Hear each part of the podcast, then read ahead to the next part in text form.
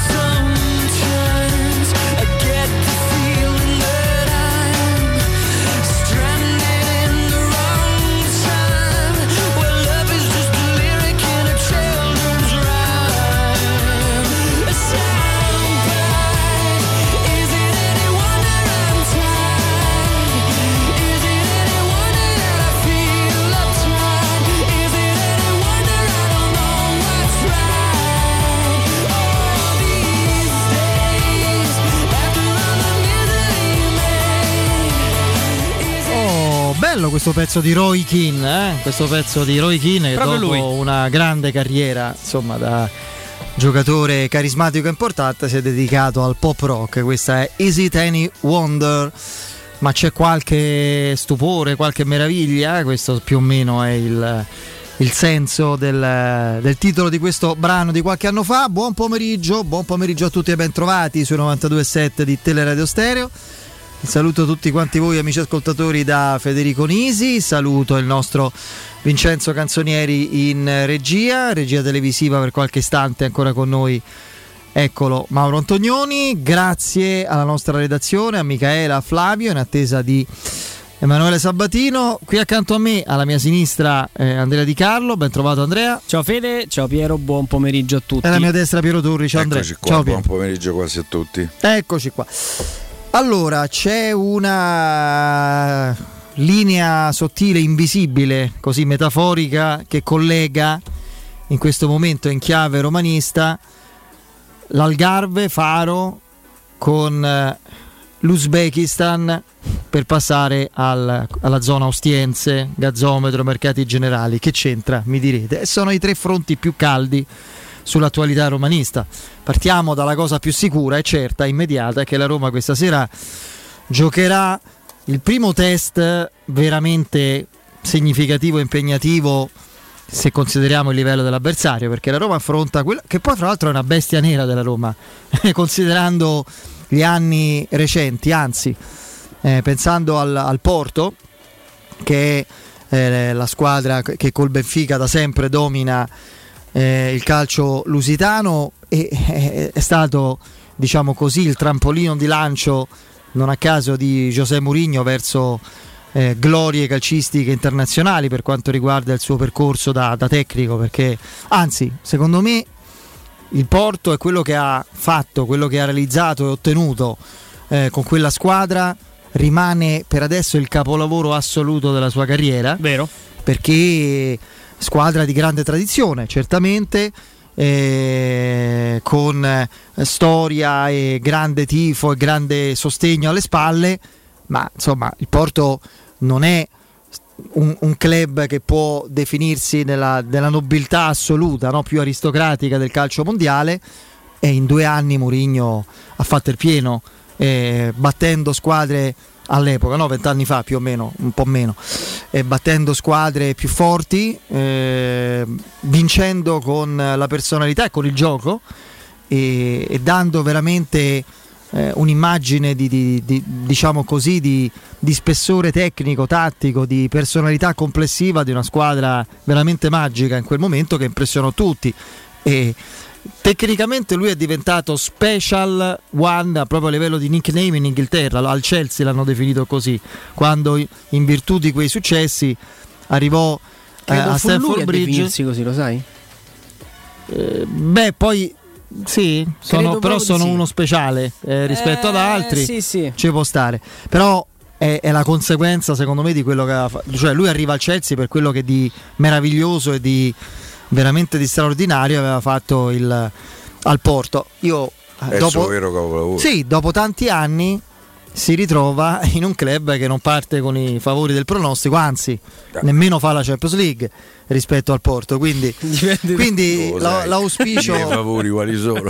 Pure i miei, no, però certo, i favori non del pronostico, i favori sono sempre quelli, no? A livello proprio umorale, a livello proprio di sintonia, la Roma non è che viene prima, è solo lei, quindi figuriamoci, sì.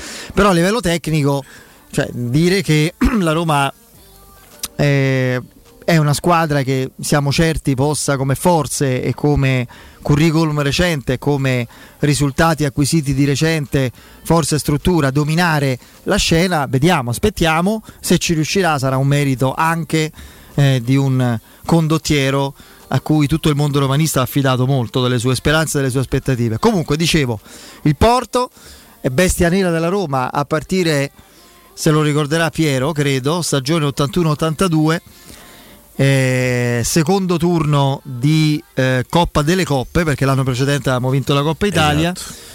Primo turno con i nordirlandesi del Ballymena, 4-0 e 2-0, secondo turno contro il Porto, 2-0 per i lusitani allo stadio Dragao all'andata, e al ritorno in uno stadio olimpico no pieno, di più, cioè c'erano le persone pure sul tetto, penso, dello stadio, non so lei, 0-0, fra l'altro con il Porto che dominò, a parte una traversa di Maggiora, te lo ricordi, Mimmo Maggiora? Come no, traversa dopo 35 secondi. Esatto, dopo pochissimo. 35 secondi, traversa di, insomma, vai in vantaggio al primo minuto, cambia tutto, ovviamente. Anche per loro dal punto di vista psicologico, che si può incartare. Con l'Olimpico che sarebbe diventato ancora di più una bolgia incandescente, invece traversa piena.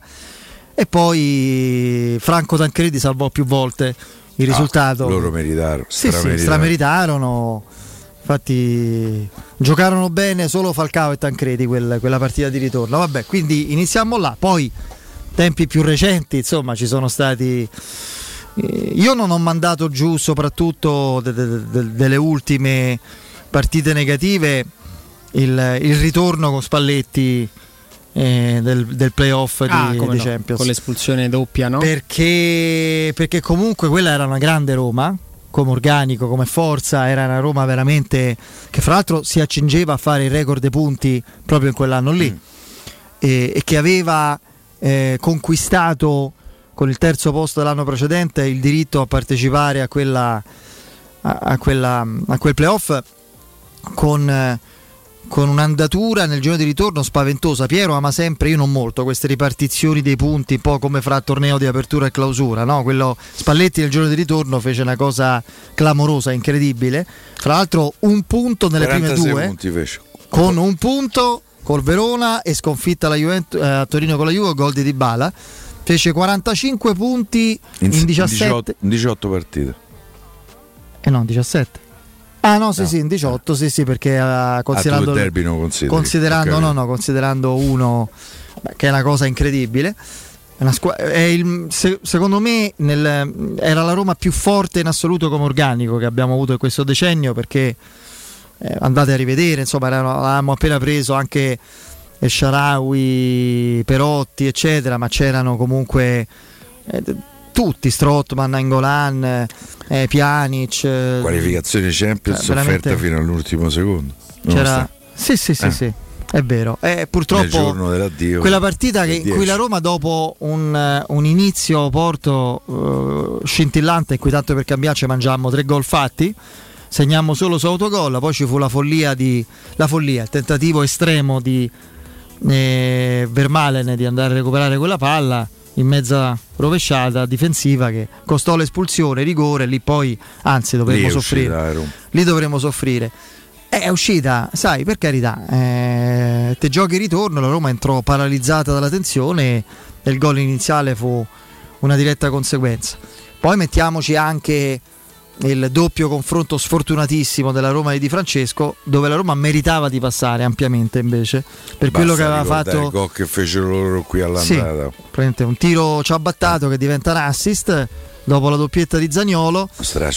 E mi voglio, dai, in attesa di capire che Roma sarà stasera, con credo stavolta non solo 45 minuti per la Roma titolare, almeno un'ora per quelli che sono annunciati dal primo minuto, quindi Rui Patricio che torna nel suo Portogallo subito, ma Smalling e Mancini credo, più Karsdorp e ovviamente l'attacco schierato con 4-2-3-1 a sinistra.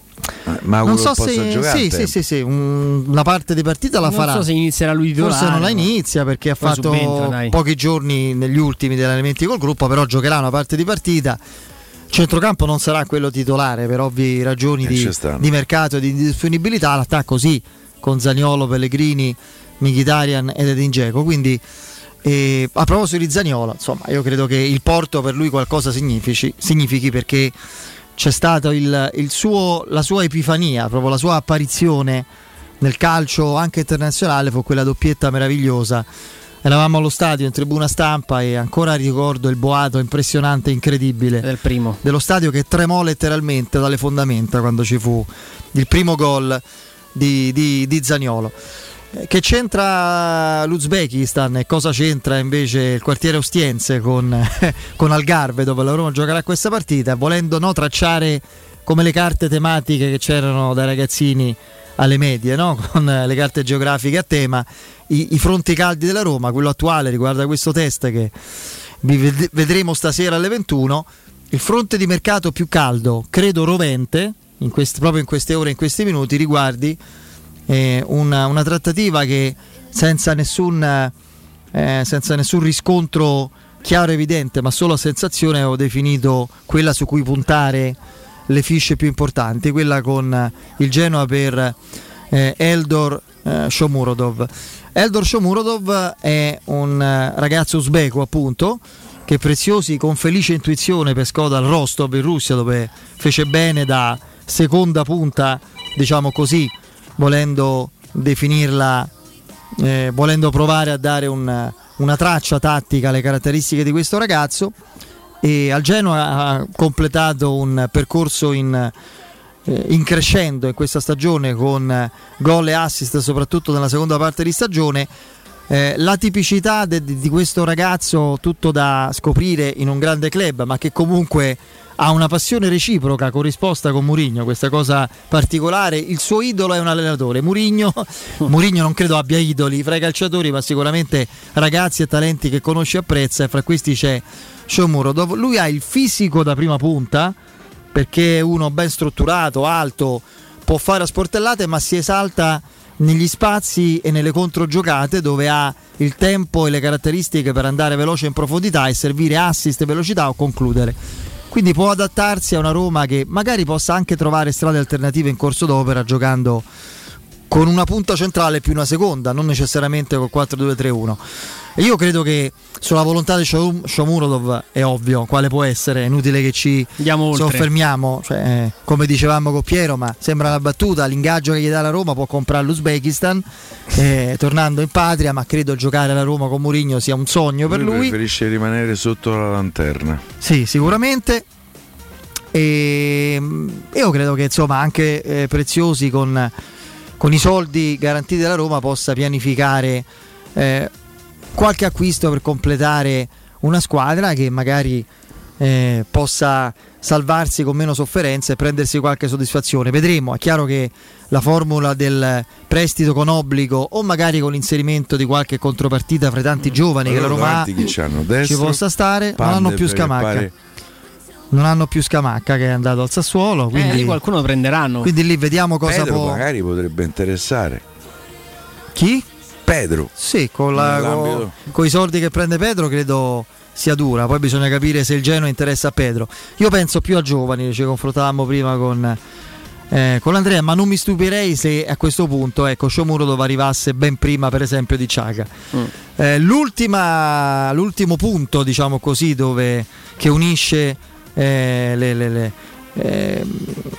l'ultimo punto che è unito da questa linea che tracciamo nel nostro immaginario sui fronti caldi della Roma riguarda un quartiere di Roma, il quartiere Ostiense, insomma zona fra Testaccio, Mercati Generali, dove è sicuramente stato pensato e immaginato dalla proprietà della Roma un nuovo stadio da progettare, definire, realizzare in vari modi, ma che è certamente una via da seguire con attenzione nelle prossime settimane, con tanti problemi da affrontare, definire, di logistica, di realizzazione, magari meno di altre precedenti avventure purtroppo finite come sappiamo, perché con collegamenti a livello di trasporti pubblici più definiti, più chiari, più ampiamente collaudati, problemi possono essercene altri, ma sicuramente questa è una delle aree più chiare e più inquadrate, dove la nuova proprietà della Roma pensa comunque di dare ai romanisti una casa,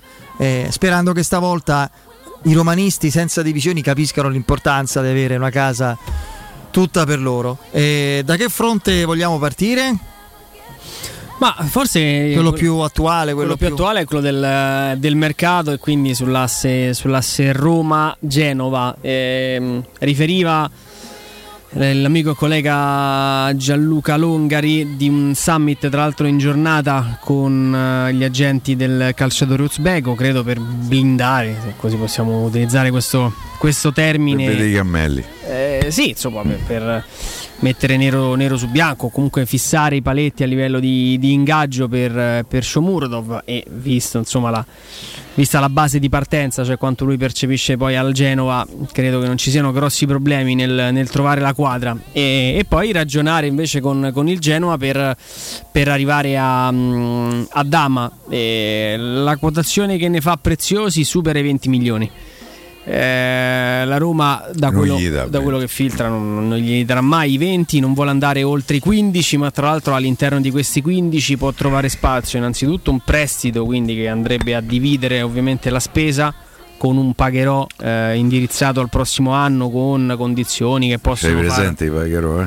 Sì, i pagherò che nel calcio comunque continua ad essere una prassi consolidata, o il discorso che si stia ragionando comunque sull'inserimento di una contropartita. È chiaro che fa tutta la differenza del mondo capire quale, perché Bove di turno può avere un certo tipo di valore, il Zonzio, l'Olsen può avere un altro, quindi bisogna capire il gradimento del Genoa. Hanno preso Sirigu, se no Olsen poteva essere una pista buona, però su Sirigu si sono mossi praticamente. Per me tra i giovani quello che può più servire è Zaleschi, perché più o meno può giocare in quasi. Ma credo piaccia molto a Mourinho Zaleschi, sì. Quello sì, però sai, bisogna poi capire anche lì che formula dare di questo giovane. Io sacrificare Zaleschi per arrivare a Shomurodov ti direi di no, perché secondo me Zaleschi può diventare un giocatore. Però possono essere tante altre invece le pedine che possono far comodo al Genoa, senza dubbio, rispetto ad altre squadre con le quali è difficile trattare, in primis le inglesi. Con il Genoa si fanno gli affari.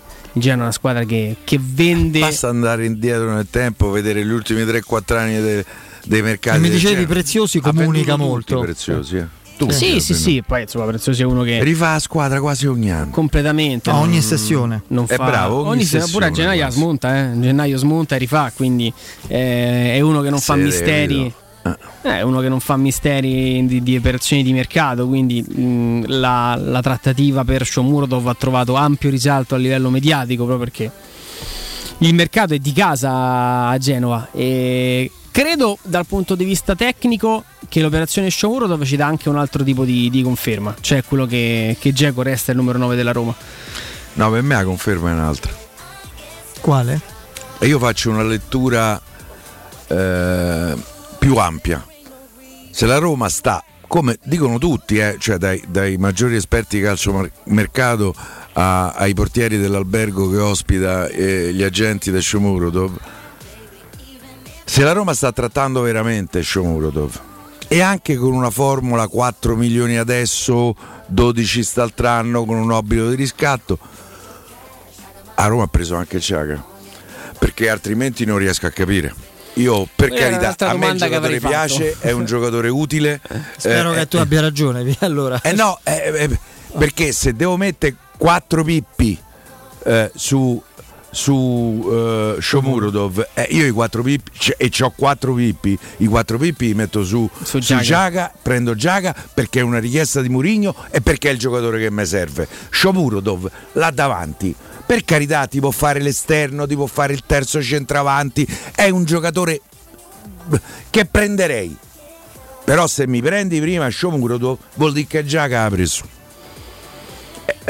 Cercate di capirmi quello che voglio dire. No, io ti capisco, era la domanda che ti avrei fatto, Pie. Me stai a dire, c'ho i sordi, rilancio e cose, e poi ne metti 4 per Uzbeko?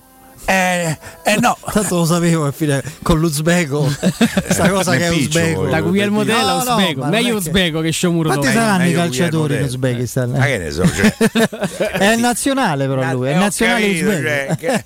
Olsen è portiere della nazionale svedese, sono 4. Ma chi te l'ha detto questa cosa che non parla? Ma dai, fanno uscite fondo, fanno capito? Il curling, il curling, mamma mia. Tennis non ce l'hanno più. Sento gli direi.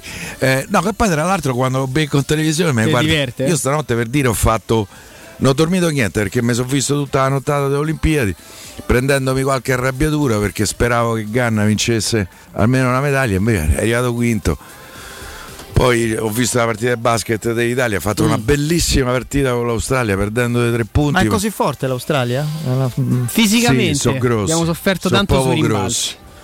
Ci hanno ammazzato con i rimbalzi offensivi. Sì, è vero.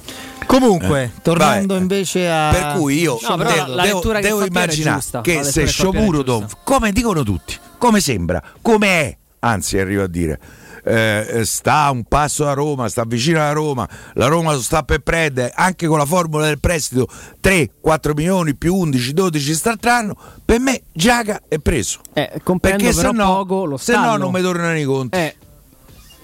O se no ci hanno raccontato un sacco di sciocchezze da pure settimane e settimane, perché non hanno detto niente. No, sono... perché poi tra l'altro stamattina vedo emoticon, si chiama emoticon, sì. L'emoticon delle mani degli di Mourinho che applaude a un post del Giac, che saluta Mourinho, lo sta di in tutte le maniere. Adiago, e pia per sto svizzero, pia per Guillermo Tell, me serve. Oltretutto c'ho pure Veretun in come si dice? In infermeria. No, in cabina di careraggio? No. Vabbè, c'ho Veretun in infermeria, meglio. È più semplice. Della coppia dei due mediani ce n'è uno, prendemi Guillermo Tell. Lo sta dicendo in tutte le maniere. Sì. Poi per carità. E mo questo è Shomurodov. Prestito oneroso 3-4 milioni, quello va 20. Se metteranno d'accordo, magari mettono dentro qualcuno, ma un po' di cash Preziosi lo vuole, perché io credo che la Roma se fa un rilancio di 3 milioni. Comunque chiariamo questa cosa del post di Ciaca con Mourinho che ha applaudito, magari non tutti lo sanno. Giusto. Petkovic è a questo punto ex CT della Svizzera, si è dimesso, ha lasciato il suo incarico perché è ingaggiato dal Bordeaux. Quindi torna ad allenare un club, va in Francia, e Ciaca, capitano della nazionale svizzera, lo saluta con un post veramente carico di affetto, bello, di riconoscenza, veramente abbiamo fatto la storia insieme. Io adesso, con tutta l'ingenuità che non ho, almeno in questo caso, fingo di averla, cioè immaginare questo cuore tenero Mourinho che si scioglie perché perché contento dell'affetto che un giocatore mostra nei confronti di un CT che saluta. Per me quello è un messaggio nemmeno troppo subliminale de Mourinho alla Roma. L'applauso a Ciaca, io Ciaca lo seguo pure quando va al bagno a farsi la barba o se cambia colore dei capelli, lo seguo e vedo, quindi guarda, come dice Piero, prendetemelo. Non sa più come dirlo, come ha detto Piero, non sa più come dirlo. Quindi voglio dire, a Roma prende Shomurodov, sono doppiamente contento perché vuol dire che Ciaca è preso e questione di 2, 3, 4 giorni arriverà. Tra l'altro sai, i giorni con la Roma delle volte si dilatano un po', sì. Prendiamo Vigna del Mar o Clara ancora non è ufficiale, assolutamente no. Mi dicono che neanche oggi esce il comunicato, però questo si sta allenando a Trigoria da ieri mattina. Lui può fare casa, lavoro, in questo caso albergo, lavoro. Tra l'altro gli è stato concesso, credo, questo protocollo, questo iter, proprio perché c'è in assoluto, io credo che si è data una garanzia di una affiliazione lavorativa del giocatore alla società Roma. Altrimenti c'è la certezza che se chiude, che questi problemi o queste questioni relative al pagamento, però ancora non è ufficiale. Cioè del tra tempo, l'altro il giocatore non è che deve fare il ritiro precampionato, ha fatta Coppa America, non è andato in vacanza, quindi una settimana ripresa a giocare col Palmeiras sì. Che poi ha lasciato un panchino, anzi forse il problema per lui può essere il sovraccarico di questo, che secondo me gli può arrivare fra 2, 3, 4 mesi. Però, quindi caro Riccardo Calafiori, se vi ricordate le squadre che cominciavano da playoff dell'Europa League, magari partivano forte in campionato e poi avevano una fase discendente. Allora, l'altro fronte, quello relativo al fronte stadio, avrete capito, ma l'ho un attimo accennato prima.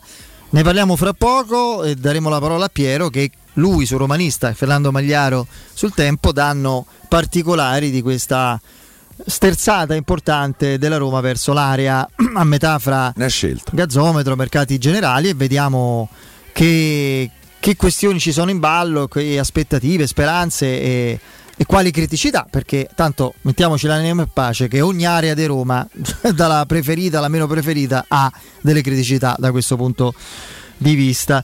Vi siete mai chiesti quante persone visitino il vostro sito ogni giorno? Come sia posizionato il vostro sito su Google? Come si vede dal cellulare?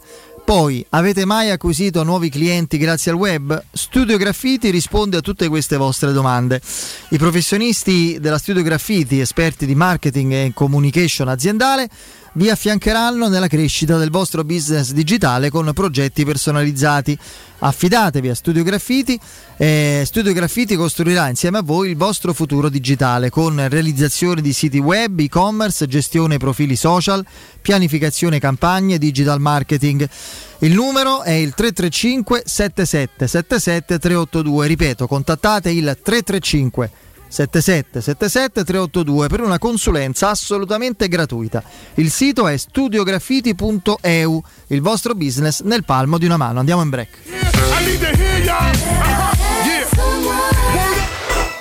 Pubblicità.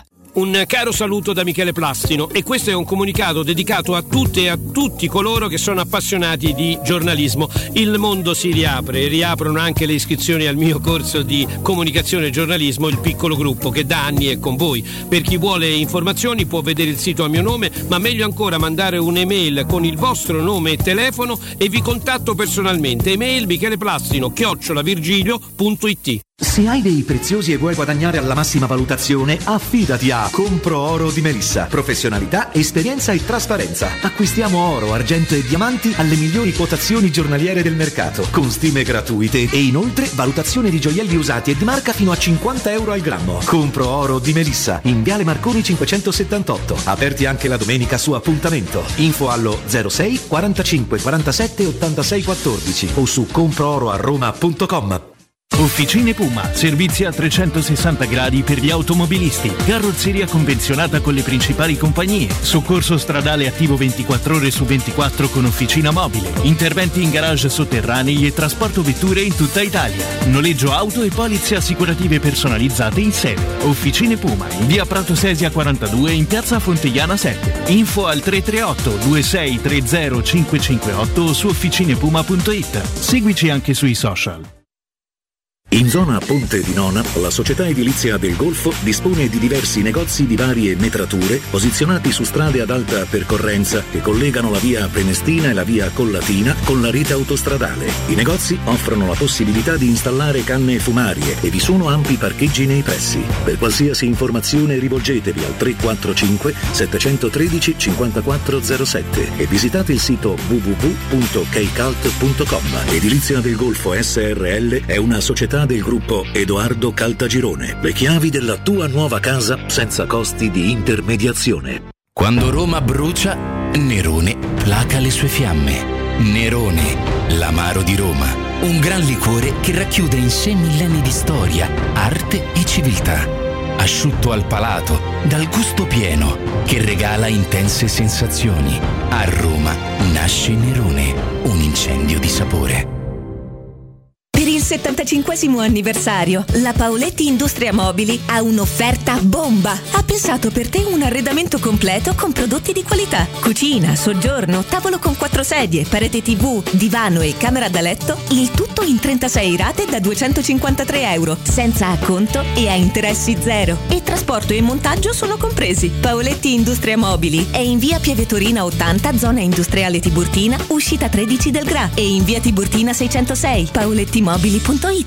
Avviso importante per progettisti, tecnici, imprese, artigiani e per tutti coloro che lavorano nel mondo dell'edilizia. Prefedil presenta i sistemi costruttivi a secco per realizzare pareti e divisori con caratteristiche di isolamento termoacustico e di resistenza al fuoco, ed elementi costruttivi per muri e per realizzare strutture portanti antisismiche con isolamento in classe A. Numerose soluzioni tecniche e corsi di formazione. Prefedil, sala espositiva in via Prenestina 956, uscita 16 del GRA, direzione Roma Centro. Info su prefedil.it. Dal 1971 Striani rende la vostra casa bella e confortevole. Striani è porte da interno e corazzate, è infissi in alluminio, PVC e legno, è pergotende e tende da sole, è vetrate per esterno a pacchetto e scorrevoli, tutto con posa in opera qualificata. Striani è il top! A Roma in via Genzano 46, telefono 06 788 6672, striani.it. E in promozione porta corazzata ad un'anta con doppia serratura e video spioncino in 12 rate da €125 e inizia a pagare dopo 120 giorni. Avete problemi di denti? Avete urgenze, dolori o problemi di estetica? We Dental Care, le vostre cliniche odontoiatriche di riferimento. Dentascan e ortopanoramica in sede. Terapie indolori. I nostri specialisti sono in prima linea per risolvere ogni vostro problema in un ambiente professionale, accogliente e sicuro. We Dental Care, in via Ostiense 4, zona Piramide, e in via degli Ammiragli 5, zona Cipro. Info e prenotazioni all'800 56 1006 o su WeDentalCare.it. Teleradio Stereo 92.7.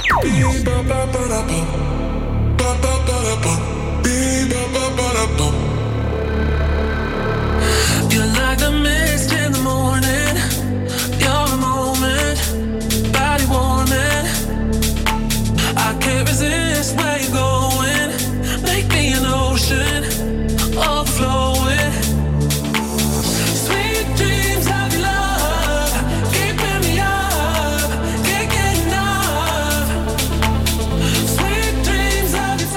Allora, torniamo in diretta. Vi dico subito che Piero sta lavorando per noi e per voi, quindi è assente giustificatissimo. Assolutamente. Quindi sì, tornerà fra qualche minuto, speriamo, con degli aggiornamenti importanti sulla Roma, soprattutto in chiave mercato. A proposito di strategie, ci sono delle cose da dire su Alessandro Florenzi, di cui abbiamo parlato ieri, caro Andrea. Sì. Ma c'è da aggiungere un qualcosa, se non di inedito, ma comunque magari di attuale nei prossimi giorni. C'è una data spartiacque, che è quella del 1° agosto, ormai ci siamo, manca poco, dopo la quale, se non dovesse accadere nulla di imminente in fatto di offerte valide per il giocatore e per la Roma, l'ipotesi di una permanenza di Alessandro Florenzi dopo 1 anno e mezzo fuori dalla casa madre giallorossa non sarebbe più così totalmente da escludere. Spieghiamo meglio. Fammi fare due doverose premesse, Fede, perché non voglio poi cadere in equivoci di nessun tipo. E la prima è che finché il mercato è aperto, quello che stiamo dicendo adesso può essere fra un'ora, tra 2 ore, 3 giorni o una settimana, quindi quello che poi noi o meglio sto per riferire quello che io ho raccolto adesso nel giornale del 28 luglio. E abbiamo la data del primo agosto, o meglio ancora del 2 agosto, come una data sicuramente spartiacque nell'estate di Alessandro Florenzi, senza dimenticarci che l'estate della Roma poi dura poco, perché il 19 si è in campo, che vuol dire che nella settimana che parte, se non ricordo male, dal 16, lì la Roma ha a disposizione la rosa titolare, sperando che non si debba arrivare in qualche modo poi a trattative, soprattutto per i ruoli chiavi, che si possano dilungare addirittura oltre la seconda metà di agosto, ma quella sarà invece una parte del mercato dove la Roma continuerà a lavorare sugli esuberi e magari ad avere la possibilità di poter operare su qualche opportunità che il mercato regala. La seconda cosa è che a me ovviamente risulta una versione completamente diversa di quanto poi oggi è stato scritto e raccontato da altri colleghi. La premessa è che non sto dicendo che qualcun altro ha sbagliato, sto semplicemente dicendo che a me risulta altro, cioè, ovvero che Alessandro Florenzi non si sente di aver chiuso la sua esperienza con la Roma. Il contatto con José Mourinho c'è stato, come c'è stato con tanti altri elementi della rosa, e Alessandro Florenzi ha dato piena disponibilità a José Mourinho nel rientrare a Roma, nel giocarsi le sue chance senza nessun tipo di gerarchia, favoritismo o quant'altro. Il tecnico ha incassato la posizione del terzino. Il primo agosto si sottoporrà a tampone, il 2 agosto credo, non sono certo di questo, ma credo anche per motivi proprio organizzativi, dovrebbe essere sullo stesso volo di Brian Cristante. Alessandro Florenzi si metterà a disposizione di José Mourinho nel ritiro del Tivoli Carvoeiro, che tra l'altro qualcuno mi faceva notare giustamente che per tempo si è raccontato che questo posto l'avessero scelto i Friedkin anche per la presenza del campo da golf. Il campo da golf non c'è al Tivoli Carvoeiro, quindi evidentemente non era una priorità da parte dei proprietari giallorossi. Poi ripeto, Florenzi va in ritiro, si fa trovare pronto, carico, scoppia una sorta veramente di scintilla professionale con Mourinho, scavalca Karsdorp nelle gerarchie, questo non lo possiamo sapere. Florenzi è semplicemente pronto a rimettersi in gioco con la Roma, e anche Florenzi, visto che ne parlavamo ieri, non ho ancora trovato un giocatore in grado di farmi di convincermi del contrario.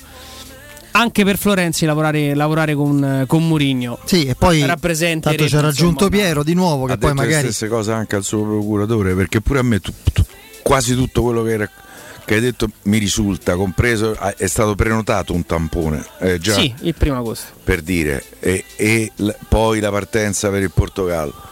Io ho l'impressione il procuratore di Alessandro Florenzi, tra l'altro bravissimo Alessandro Lucci, la pensi in maniera diversa. Lucci sta lavorando seguendo le indicazioni della società, che comunque vorrebbe cedere il giocatore per alleggerire il monte ingaggio e registrare una plusvalenza. Io ho lavorato più che altro sul lato giocatore, perché ho letto e sentito tante cose su Florenzi, secondo me demonizzato in maniera forse eccessiva, anzi levo il forse, e non c'è nessun tipo di... Che è il vero problema secondo me. Siccome forse anche nella narrazione, ora io poi penso di avere credibilità sul tema Florenzi, perché Federico lo sa bene, non stravedo per Florenzi come calciatore, l'abbiamo spesso criticato, ma è una critica che si ferma al campo, cioè, calcistica, okay. Quindi come credo Federico è il suo numero uno, nel diritto di numero noi. Due. Però ecco, c'è il paddle che infatti sono rapito qui da questa fantastica disciplina. Io già considero incredibile qualcuno lo giochi, ma come si fa a guardarlo? Come si fa a vedere una partita di padel? Gente presente, gente davanti al video a vedere sta specie di videogioco fra embriachi, cioè che perché no, ma non è così. Sì, vabbè, comunque dai, parliamo di mercato della Roma, vai. Stavo dicendo, non da parte di, ecco, mi ero perso, da parte di Florenzi non c'è nessun tipo di no, non ne voglio più sapere, l'avventura è finita. No, per carità. Io mi metto poi nella testa di Mourinho, caro Piero. Florenzi in questo momento Florenzi rigenerato, rimotivato, rimesso a lucido, al di là dei giudizi che ciascuno di noi può dare sul valore, le aspettative che si hanno sul calciatore, è un giocatore dell'organico della Roma, fa più che comodo, e diventa una scelta per due fasce, soprattutto a destra, dove il cambio pure alto, vogliamo... volendo. No, ma io mi limito già al discorsi dei terzini. Adesso Karsdorp speriamo confermi quello che ha fatto come continuità fisica e di rendimento. Ma se Karsdorp al momento salta una partita, nel suo ruolo c'è, non considerando Santon che è un esubero dichiarato e la Roma non punta su di lui, così come non punta su altri, su Pedro. A proposito, auguri a Pedro, buon compleanno. Voglio dire una cosa poi su questo. E c'è un ragazzo alle spalle del titolare, chiedo scusa, parliamoci chiaro, che fa il differenziato per andare a ripetizioni di calcio. Che non è ancora pronto, Fede. Ragazzi, ma scherzi, cioè, ce ne rendiamo conto o no? Un duro lavoro. C'è un ragazzo tattico che sta facendo, non è perché sta bene fisicamente, non è che ha problemi, gioca, fa differenziato per andare a ripetizioni di calcio, per usare un termine didattico.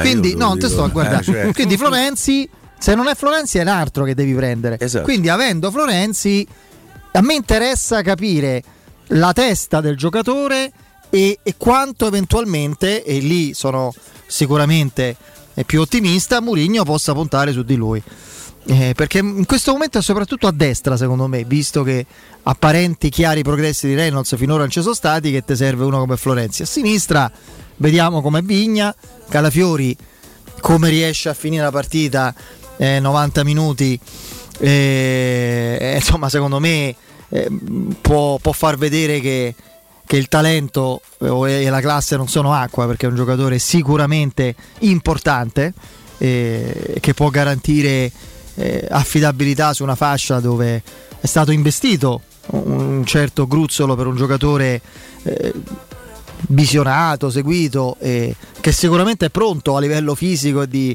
agonistico, perché non si è mai fermato, parliamo di Vigna. Però a destra stai così, quindi sicuramente ti serve. Florenzi andrebbe a chiudere il discorso degli esterni, tu avresti Karsdorp, Florenzi, Reynolds in terza battuta, dall'altra parte Vigna e Calafiori in attesa di Spinazzola, come dice Piero, insomma tra dicembre e gennaio, più gennaio, ecco. Quindi avresti poi alla fine, da gennaio in poi, avresti rosa 6 esterni, che forse diventano pure troppi, però amen, meglio averne troppi. Per il mercato, a gennaio puoi pensare di dare Reynolds in prestito, esatto. Calafiori in prestito per mandarla a giocare. Sì, assolutamente. Ma, no? Sì, no, appunto. Per me la Roma un altro esterno lo deve prendere. O rimane Florenzi, che per quanto mi riguarda non sarebbe neanche una scelta così di basso profilo. Stiamo parlando comunque di un nazionale italiano. A me è un giocatore che non dispiace, non mi entusiasma, non è un top player, però è un buon giocatore che comunque sia torna, credo, con avere il beneplacito da un allenatore come Mourinho, per lui può rappresentare uno stimolo anche per prendersi delle rivincite magari nei confronti dell'ambiente. Il mio grande dubbio è legato all'ambiente, ai mormorii, ai sussurri di Roma, a una certa rottura. Da questo punto di vista, caro Piero, il peso mediatico di Mourinho può dare una mano alla situazione. Secondo me anche di De Rossi. Le foto all'europeo con De Rossi. Non capivo. Sì. Pensavo.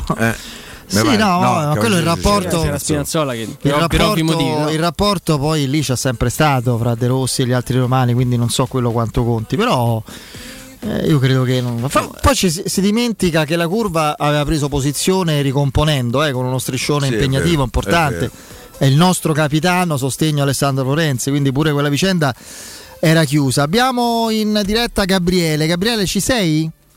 Eccomi qua Federico, buongiorno a te, buongiorno a tutti gli ascoltatori. Una voce amica assolutamente riconoscibile per tutti quanti noi e per i nostri ascoltatori, ancor più amica di questi tempi, perché lo showroom del materasso viene in soccorso di chi cerca forse disperatamente in questo periodo, no? Di dormire bene, di trovare un pochino di ristoro e, oltre che una postura, anche una adattabilità al sonno che le condizioni climatiche in questo periodo non danno. C'è un caldo africano tremendo, ma insomma avere la certezza di dormire in modo sano, giusto, corretto, sostenuti, proprio il termine giusto, nel sonno dai vostri materassi che sono una combinazione di artigianato e di scienza moderna, questo è sicuramente importante, no?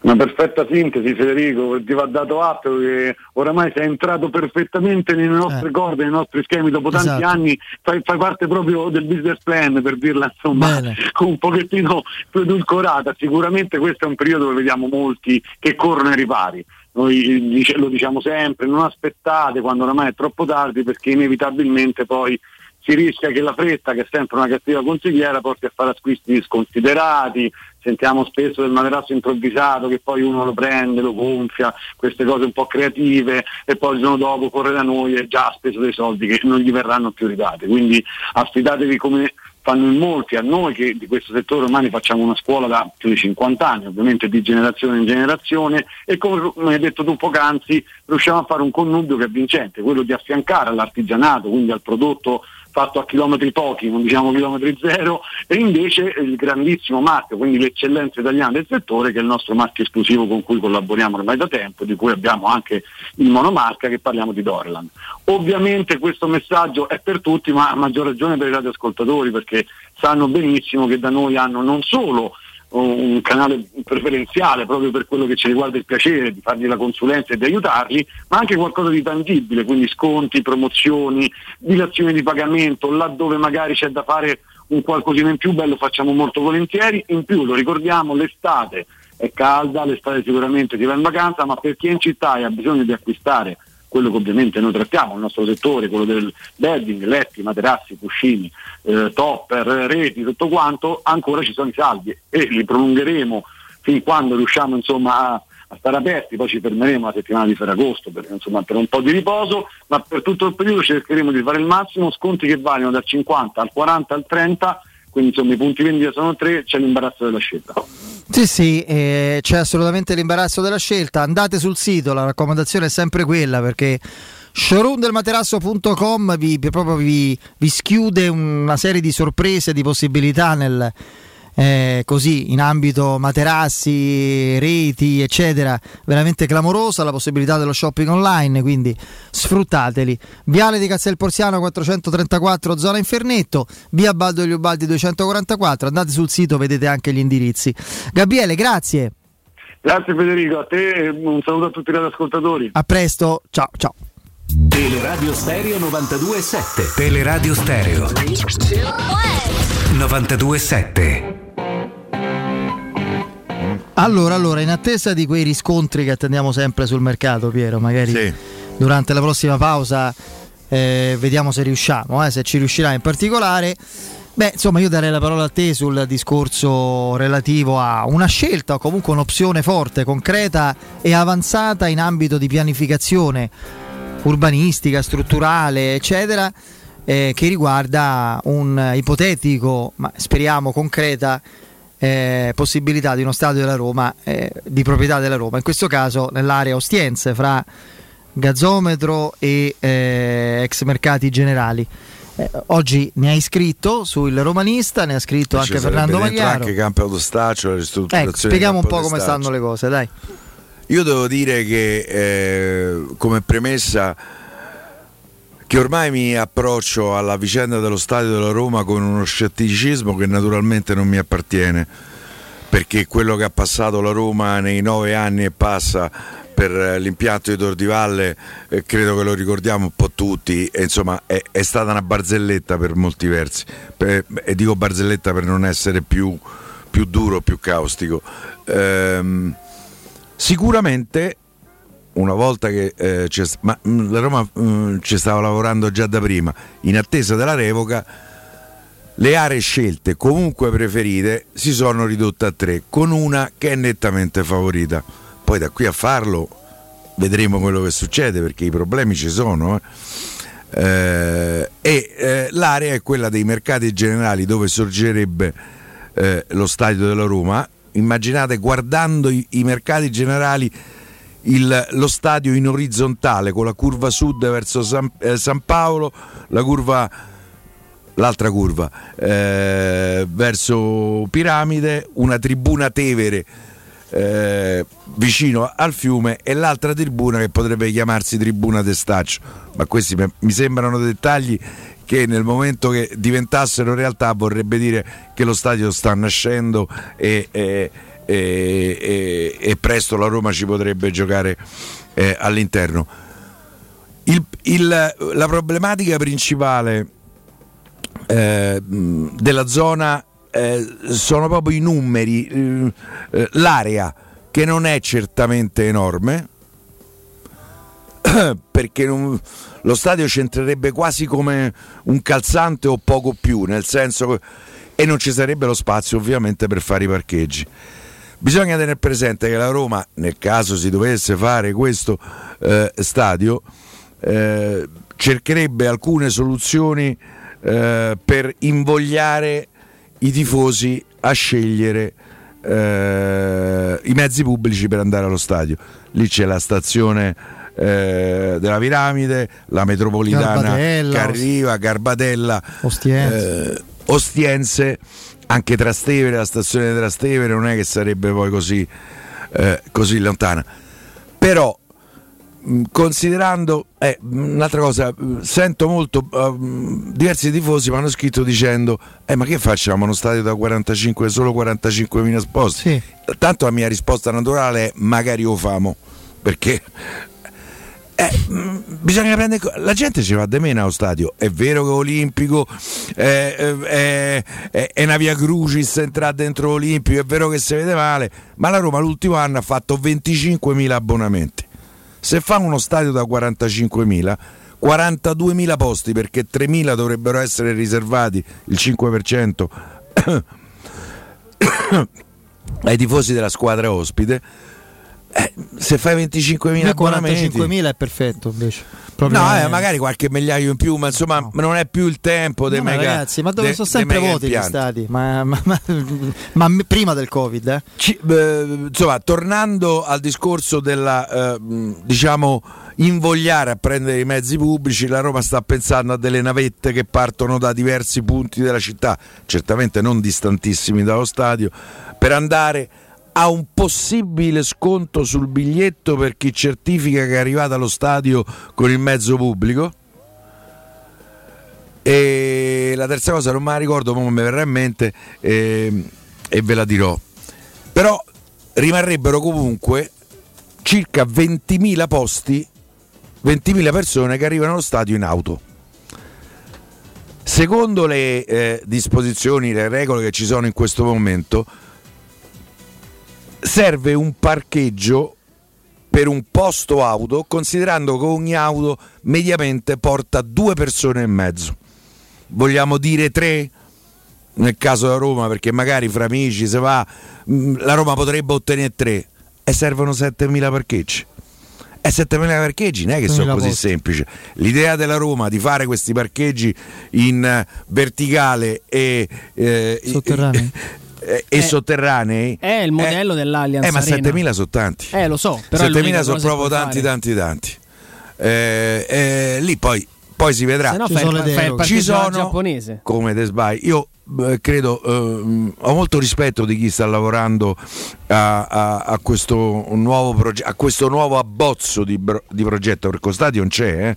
C'è l'idea, vabbè, ok, lo facciamo qui.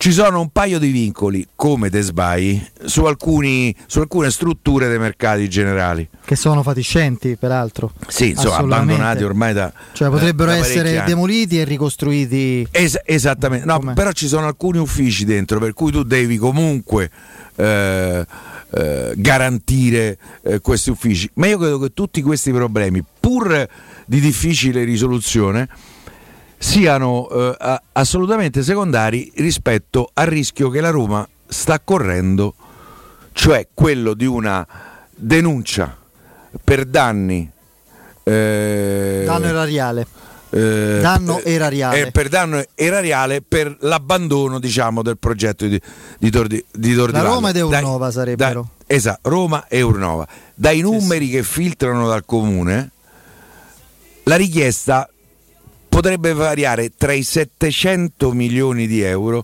e il miliardo abbondante di euro. Che ci vuole a fare una richiesta?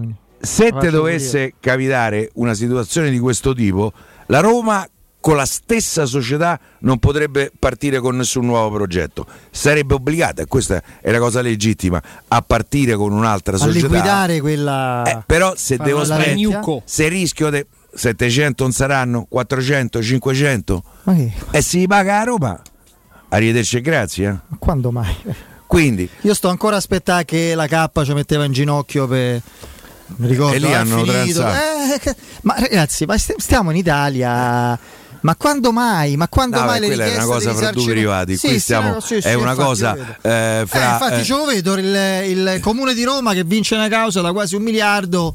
Lo immagino poi, soprattutto, no? Il rischio c'è. Però, sì, sì, come no? Molto dipende. No, il sindaco di Roma che andrà di fronte all'elettorato. Il nuovo sindaco. Cioè, tutto questo sarà preso in esame dal nuovo sindaco. Ma il nuovo sindaco che si presenta agli elettori romani, e immagino molti romanisti, faccio una causa alla Roma di risarcimento da quasi 1 miliardo d'euro. Ma quella che la danno quasi per scontata. Sì, vabbè, no, è scontata perché c'è un danno erariale, perché all'interno poi del del scontata, progetto è un atto dovuto che sono venute meno alcune opere pubbliche. È un atto dovuto, è un atto dovuto che finirà come tutti al 99% gli atti dovuti di questo paese, cioè se lo daranno proprio fra la cervice e le gengive. Questo sarà l'esito di questo atto dovuto. E Tordiale che finisce lì, Videk?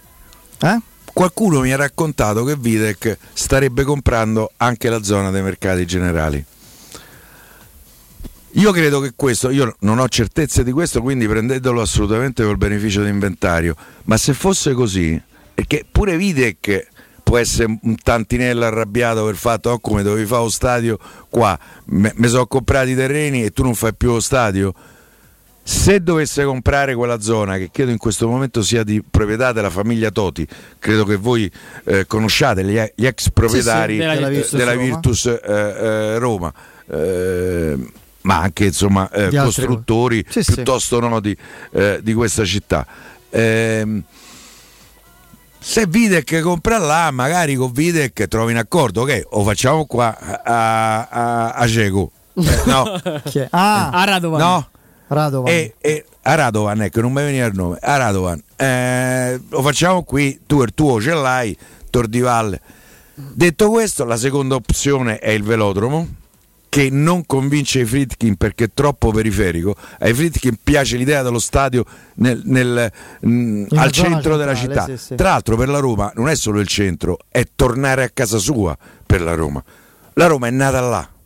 A me, da questo punto, sono un romantico, forse pure un po' coglione, a me sta cosa mi affascina molto. Beh, no, c'è chi pensa le faccia campi da paddle a testaccio. No, invece rientrerebbe nell'idea della Roma. No, stanno da un'altra parte. Rientrerebbe nell'idea della Roma di riqualificare anche campo testaccio. Assolutamente sì, fa un campo da calciotto e una scuola calcio targata a Roma. Un academy, là come si chiamano? Academy. La terza opzione che è stata. Che in qualche misura è stata presa in esame, è prendere lo stadio olimpico. Ma potete immaginare che tipo di problematiche ci sono per prendere lo stadio olimpico? Pensate solo ai vincoli intorno allo stadio olimpico. Ma poi quello era possibile farlo. Era possibile farlo solo come aveva pensato inizialmente Sensi con i fuorischedina, quindi già sta cosa non mi piace. Ma poi o butti giù. E dove gioca? No, ma non è che lo butti giù. A Lazio dove va a giocare? Sì, a me doveva giocare la Lazio, mi può fregare relativamente, questo è chiaro, però è un problema. No, ma credo che stiano pensando in un'altra area, vedremo. Comunque all'Allianz Arena ci sono oltre 10.000 posti auto. Quelli sono tedeschi, parcheggi sotterranei. Però quando si parla di modelli, no? Parcheggi sotterranei? Sì. Ci sono penso almeno 5-6 anelli sotto. Allora, è spaventoso, è clamoroso, sì. Una città sotterranea, una specie di Atlante. Sotto no, però lo stadio sono andato in macchina con Daniele Lo Monaco, abbiamo parcheggiato là, è stata impressionante l'organizzazione. Io in un attimo stai se a Roma una capatina lì, allora l'andrei a fare. Però so più parcheggi, no? Uno, un parcheggio a 10.000 posti. Tutto sotto lo stadio, vero? E andare nel centro della terra. Che te devo dire? Si vede che c'è uno spazio. Hai capito sti tedeschi? Io andrei a fare una capatina per vedere. Andiamo in break, poi il GR con la nostra Benedetta Bertini e il direttore Mario Sconcerti.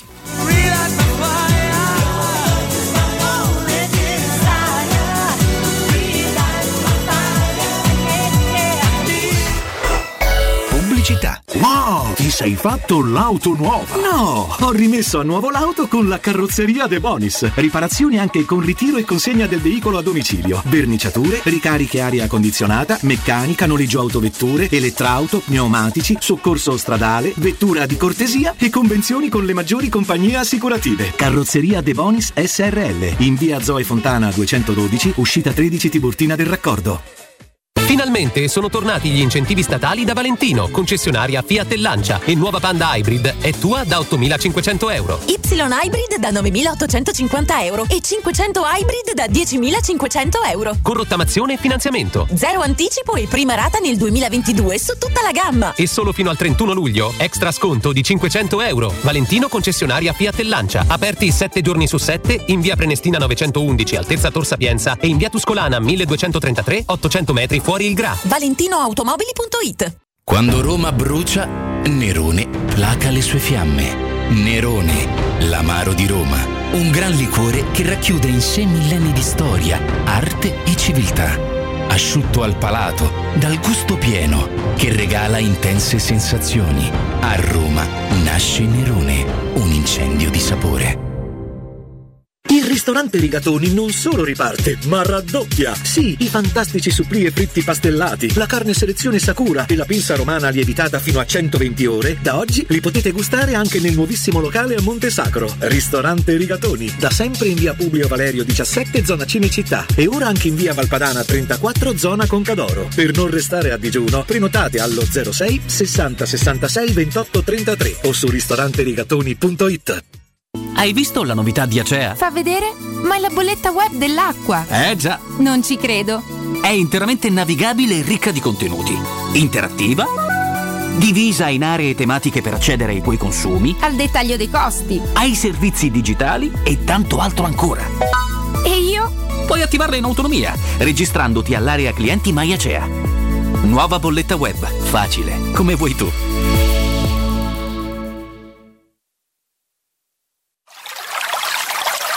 È la mia nuova acqua di casa. Approfitta anche tu della sensazionale offerta promozionale firmata Brispal. A soli 19 euro al mese avrai acqua pura e con tante bollicine direttamente a casa tua. Hai capito bene? A soli 19 euro al mese, incluso manutenzione e cambio filtri. Cambia acqua anche tu e passa ad un erogatore Brispal e avrai purezza, freschezza e il massimo del risparmio. Brispal, la tua nuova acqua di casa. Informazioni allo 06 61 45 088 o Brispal Italia. Italia.it.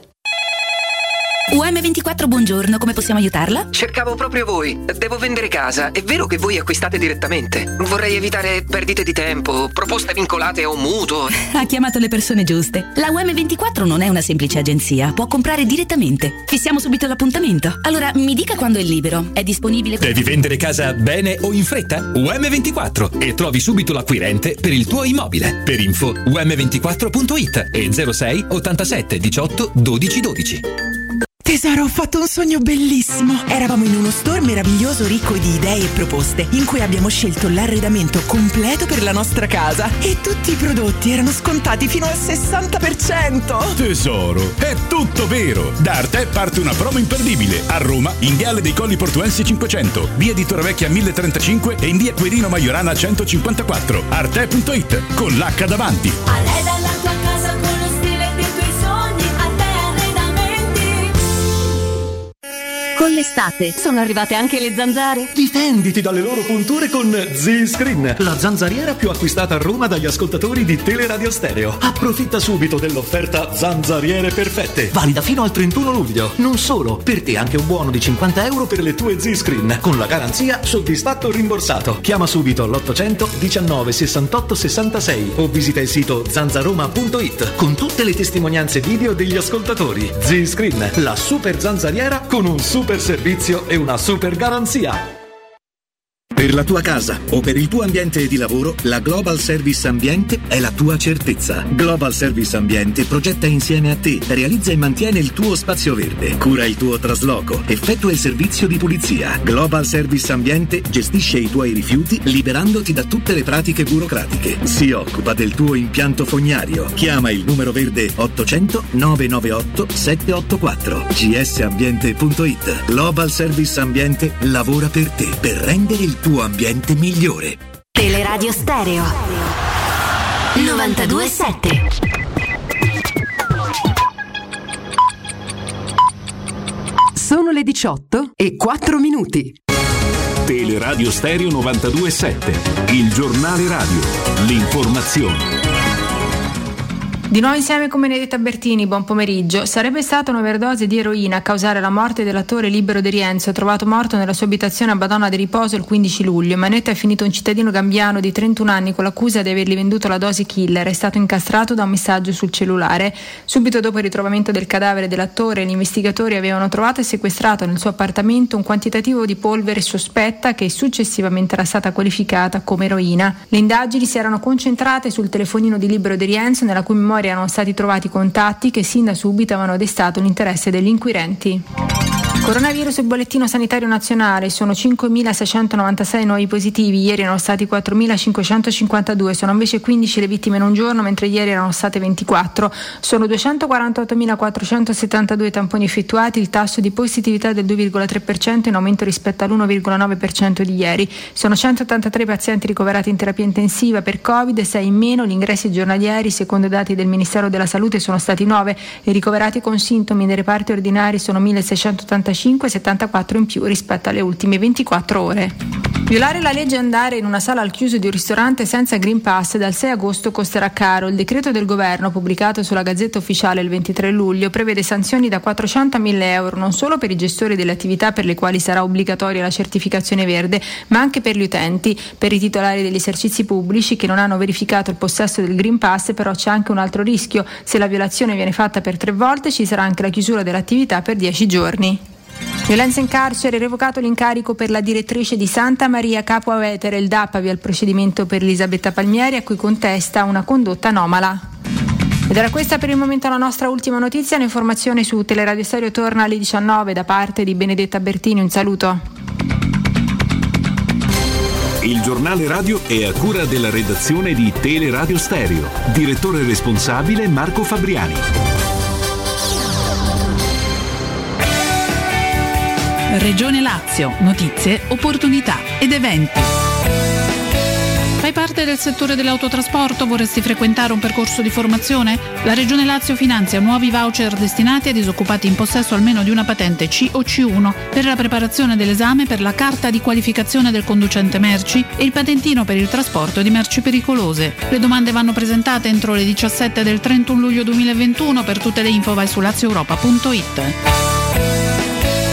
Quest'estate nel Lazio più notti, più sogni. Fino al 10 settembre la Regione ti regala una notte in più di soggiorno se ne prenoti almeno 3 e 2 notti in più se ne prenoti 5. Per prenotare contattare direttamente le strutture che aderiscono all'iniziativa. Elenco e tutte le info sul sito visitlazio.com.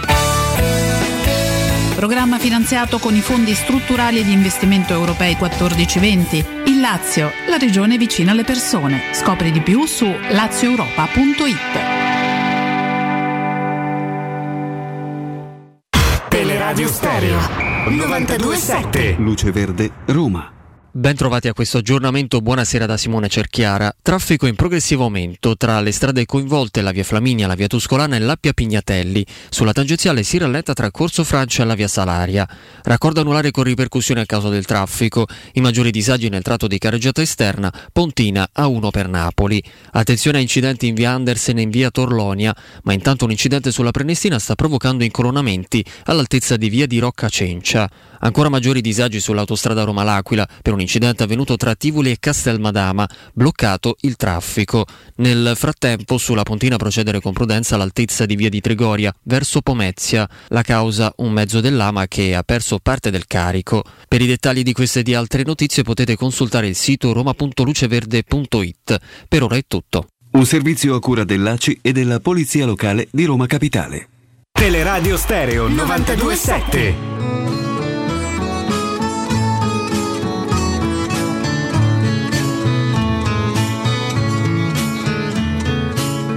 Con questa faccia da straniero sono soltanto un uomo vero, anche se a voi non sembrerà.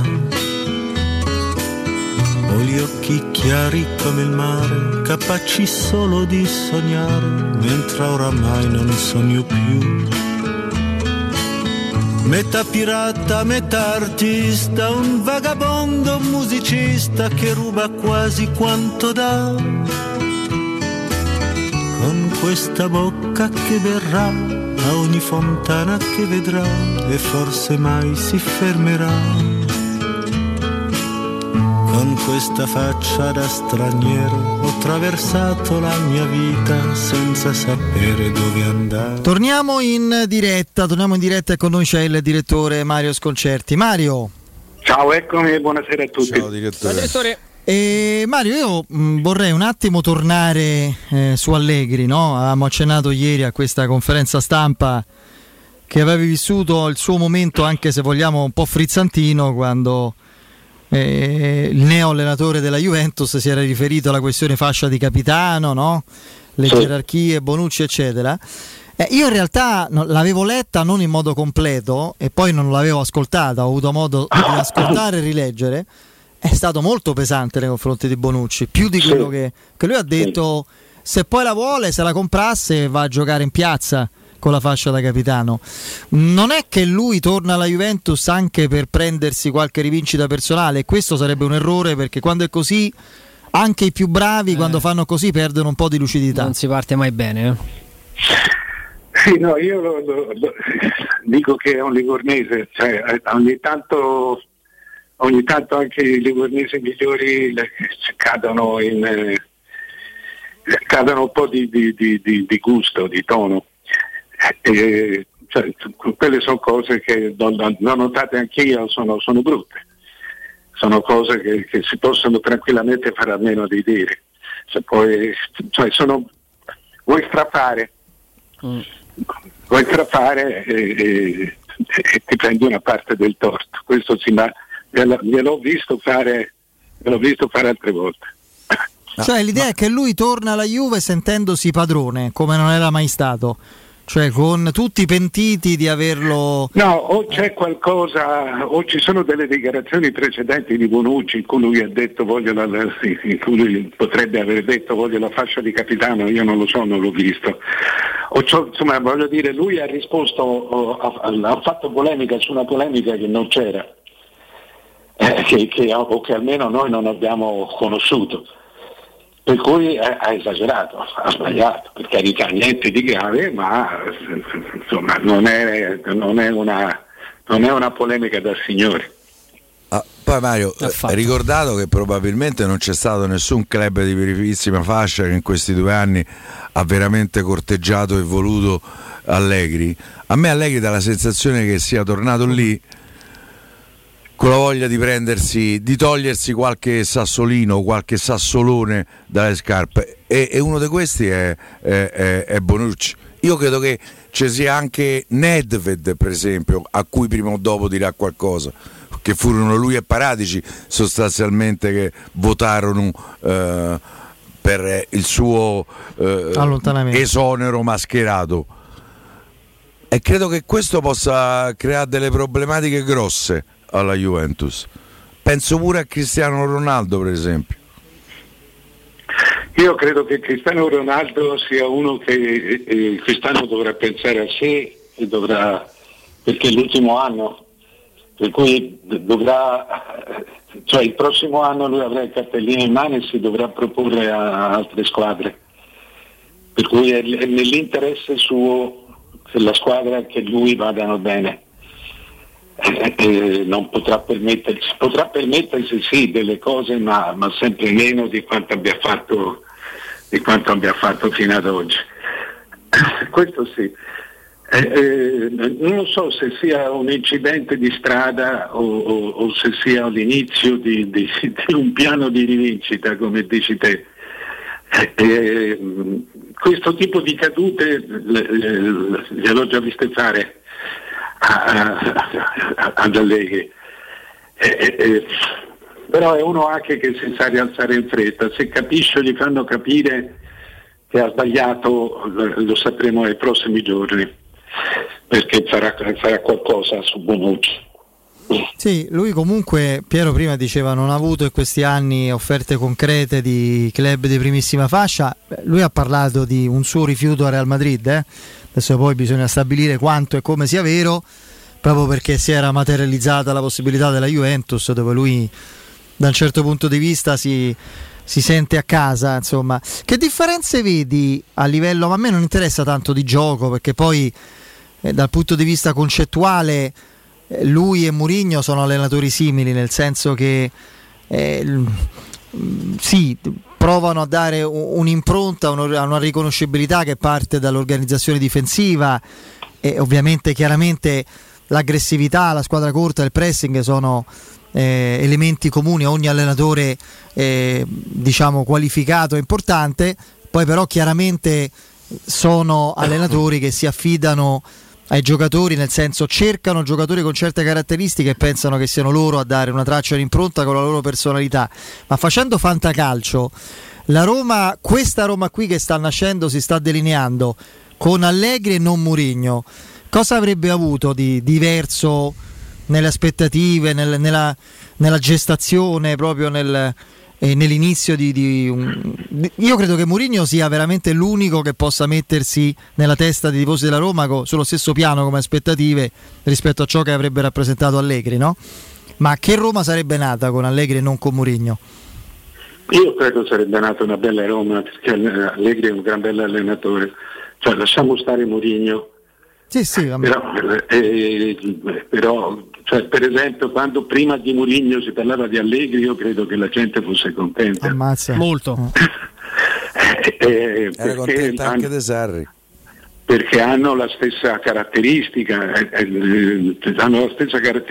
sanno costruire le squadre, sanno inventare giocatori per coprire ruoli dove vedono che la squadra non riesce a coprire, se li sanno inventare. Direi che Mourinho è molto più spettacolare, molto più coinvolgente di quanto non sia Allegri, però sul campo hanno una bravura molto simile. Questo sì, cioè sono due assolutamente certi, cioè sono due che fanno il meglio, che sei sicuro che ti diano il meglio. Secondo me la migliore qualità di Allegri è come leggere le partite in panchina. Lì secondo me lui è proprio un fuoriclasse. Sì, costruisce anche dei ruoli. Cioè, tu pensa a Mandzukic. Sì. Quando vede che c'ha, cioè, lui è uno che capisce il problema, qual è il suo problema, e riesce a trovare delle soluzioni. Ma lo fa anche Mourinho. E tu Ala. Questo sì, a me sì. Questa è una chiave importante, perché a volte il pericolo, anche perché io insomma almeno ravviso in allenatori anche di storia, di risultati importanti, è che a volte si impigriscono, si imborghesiscono proprio, cioè diventano allenatori che dal punto di vista della curiosità del lavoro sul campo hanno poco da dare. Come io per esempio lo dico, a me Ancelotti sembra un allenatore di questo tipo ormai, che si è un po' fermato. Sì, si è fermato, cioè a me sembra lui proprio, infatti è andato nella squadra più adatta per questo, cioè dove devi gestire.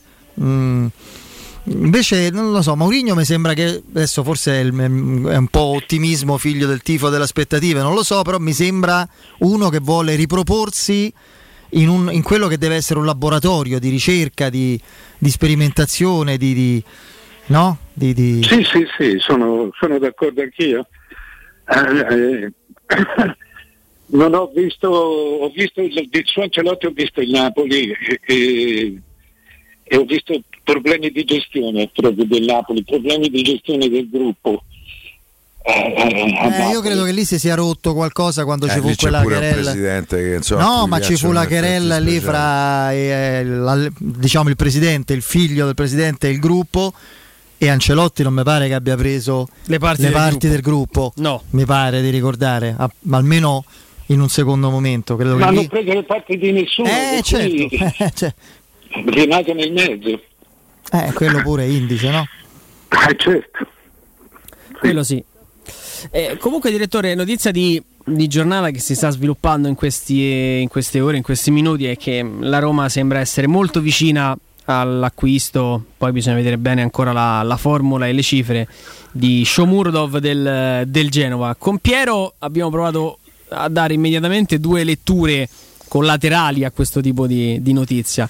La mia era che era la certificazione della permanenza di Dzeko con la Roma che va a prendere la terza punta. Non so il contrasto. No, per carità. Piero invece, come prima lettura di questa notizia, era sul discorso Giaga, cioè se la Roma prende Shomurodov, Giaga è chiuso. No, perché? Che c'entra? Vai, Piero, prova a spiegarmi, nel senso... sappiamo che la Roma è arrivata a offrire 15-16 milioni di euro per Giaga, l'Arsenal ne vuole 20. La Roma Shomurodov lo prende in prestito oneroso per quello che è filtrato finora. Poi Mario prende col benissimo. Ma non è un'ala, ma non è un regista. Ma io se devo mettere 3-4 milioni per prestito oneroso, li metto su Giaga e prendo Giaga. Se c'ho solo lui 3, Piero dice milioni. Se visto che sono 3-4 milioni di differenza che ballano fra Roma e Arsenal e Giaga è una priorità assoluta, anche che Mourinho vuole Giaga, è una priorità assoluta di Mourinho prima di andare, non dico al superfluo ma all'aggiunta finale che sarebbe Shomurodov, sì, certo. Vado sulla priorità, proprio sul volano, la certezza di prenderlo. Quei 4 milioni mi sembrano due affari diversi che non hanno niente in comune, cioè io credo che la cosa che di adesso, la cosa sia di adesso, se c'è una novità di ultimatum sull'affare Giaca è un fatto, ma la storia di adesso è che l'affare è in mano alla Roma, perché il giocatore è fatto, la società, nessuno sta disturbando l'affare, il prezzo è fatto, tu devi decidere se pagarlo 15, 16 o 20 o cercare o riuscire a strappare una cifra intermedia, ma l'affare è tuo, quindi quella è una cosa che sta lì, è un braccio di ferro a parte.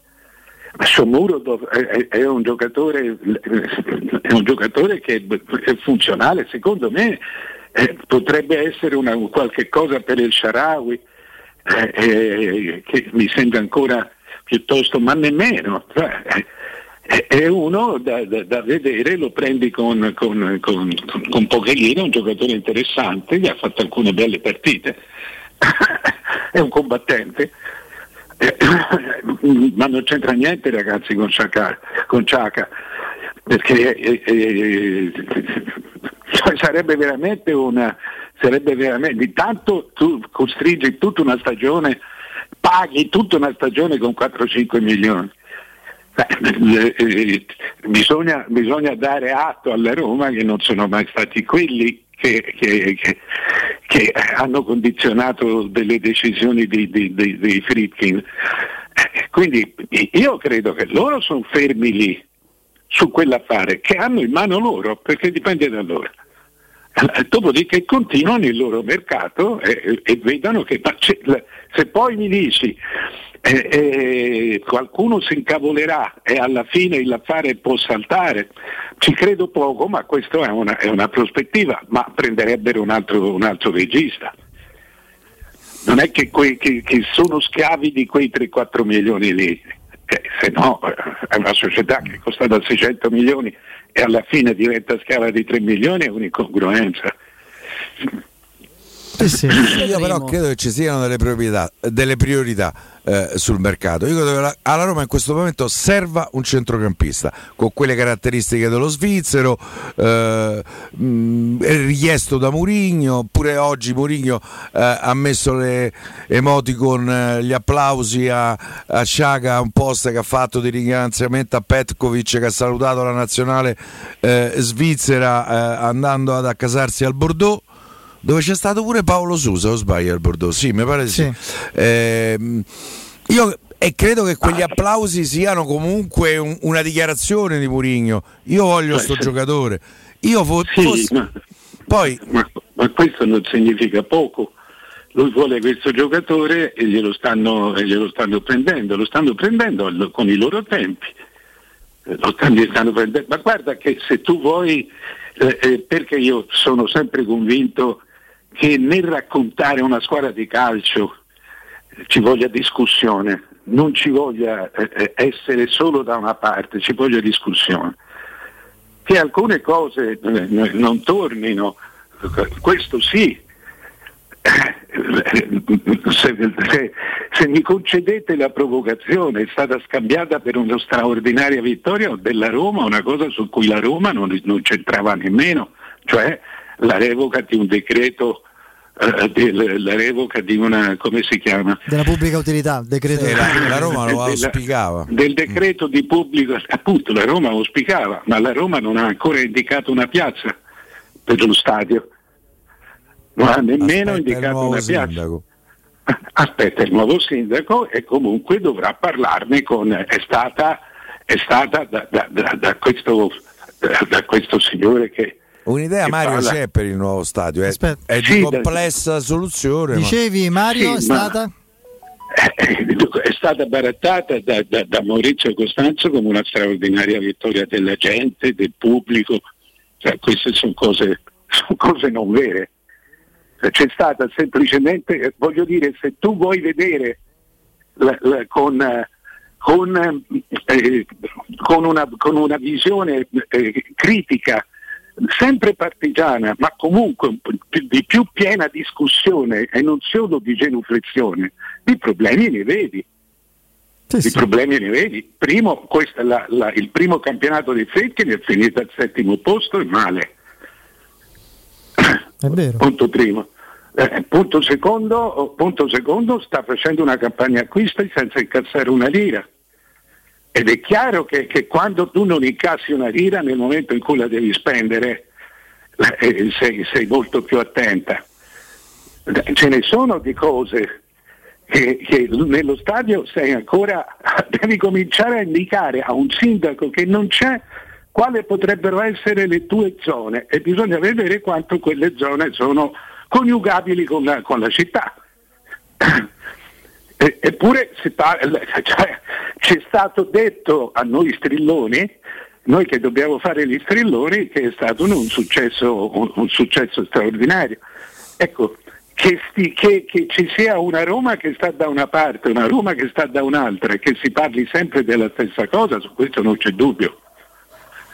Ma che comunque si avverta la volontà di fare le cose serie e di prendere comunque un regista molto importante, questo assolutamente sì, perché quello non sarebbe una discussione. Cioè, io non mi fido della cultura di calcio di Friedkin, né di Fienga, né di Tiago Pinto. Però mi fido nella serietà. Sì, a me non piace, lo so, l'ho spiegato tante volte, lo trovo un'ottima persona di struttura. Un organizzatore più che un operatore specifico. Un organizzatore, uno che debba stare, tu gli dai Coverciano e lui è bravissimo nel gestire tutta l'attività di Coverciano. Ma è uno che non ha, se la Roma non ha chiuso Ciaca, la responsabilità oggettiva è di Tiago Pinto. Quindi ecco, come vedi. Però intravedi una serietà generale, ci stavi dicendo. Però sento, la palpo, una serietà, una profondità di lavoro che a me piace molto. Trovo una stampa genuflessa e ingiusta, quindi inutile, perché nel momento in cui, perché intanto quando io leggo sembra di leggere delle santificazioni, ma non di Mourinho, che già è santo per conto suo, ma di qualunque cosa, mentre secondo me un ambiente tu lo gestisci attraverso la dose della discussione tra tifosi. Da questo punto di vista ti devo dire, Mario, ma è un discorso che abbiamo fatto già altre volte con te, no? In questo caso non relativo a articoli o stampa che si occupano più specificatamente di Roma, ma su altri versanti. Cioè, ieri Tra l'altro ne scrive oggi Alessandro Barbano sul Corriere dello Sport, la conferenza stampa di Agnelli soprattutto e di Allegri insieme è stata surreale, c'è stata una domanda, c'è stata una specie di... Angeli c'era pure il foglietto. No, c'è stata una messa cantata proprio, cioè un... Sì, ma non è che alla conferenza di stampa di Mourinho... No, non sto dicendo quello, infatti stavo notando che in entrambi i fronti ci sono, non sto dicendo che la conferenza stampa di Mourinho... Sì. È un vizio comune ormai, no? Quello che ne abbiamo parlato tante volte anche con te. Sì, è un vizio comune che noti di più in questo periodo... che è il periodo in cui tutto deve andare bene. Io come lettore mi sento preso in giro, ma non dalla Roma, anche dalla Fiorentina, perché non c'è discussione in questo momento, non c'è discussione. Per cui c'è una linea di pensiero che va bene e basta. Mentre in queste linee delle cose assolutamente normali, ma anche controverse, come la fine della delibera, passano come trionfi degli altri. Cioè, mi sembra che siamo talmente servi che non riusciamo nemmeno ad aiutare il nostro padrone, perché siamo troppo servi. C'è un pensiero dominante, no? Il famoso pensiero dominante per altre questioni si è trasferito al calcio e alle dinamiche del calcio, mettiamola così. Questo è un po'... Sì, mettiamola così. Ieri... Vabbè, poi dovrei fare degli esempi, però meglio di no, ne vengono in mente un paio. Però è così, è vero, questo è l'atteggiamento generale, è quello. Va bene, Mario, grazie, a domani. Ciao. Saluto al direttore Mario Sconcerti. Io vi ricordo We Dental Care, la vostra clinica di riferimento vicina a tutti voi anche in un momento così delicato. Se avete delle urgenze, dolore ai denti e vi serve un consulto, chiamate il numero verde 800 56 1006.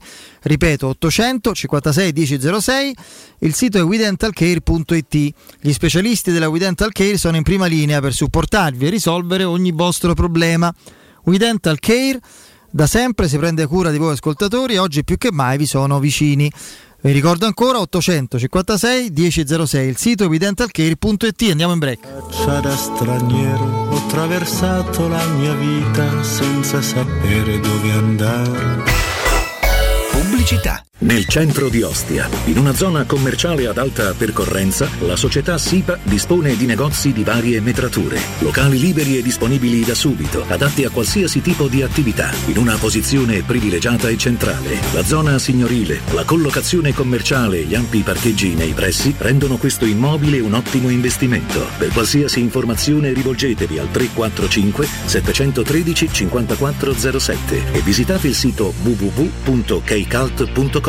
SIPA SRL è una società del gruppo Edoardo Caltagirone. Le chiavi della tua nuova casa senza costi di intermediazione. Se ami la carne quanto noi, adorerai Ara Bracis. Steakhouse e American Barbecue. Golosi hamburger di scottuna o Black Angus. Barbecue con New York pastrami, ribs e altre specialità con cottura low and slow. Un'accuratissima selezione di carni di altissima qualità da tutto il mondo e primi romani fatti in casa. Ara Bracis, in via Cassia 1837. Info allo 06 80 07 1142. Ara Bracis, il tempio della carne a Roma.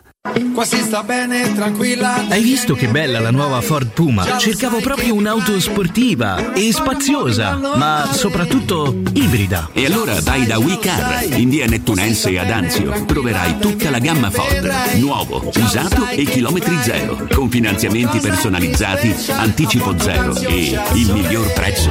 We Car, il tuo punto vendita Ford ad Anzio. www.muoviticonnoi.com.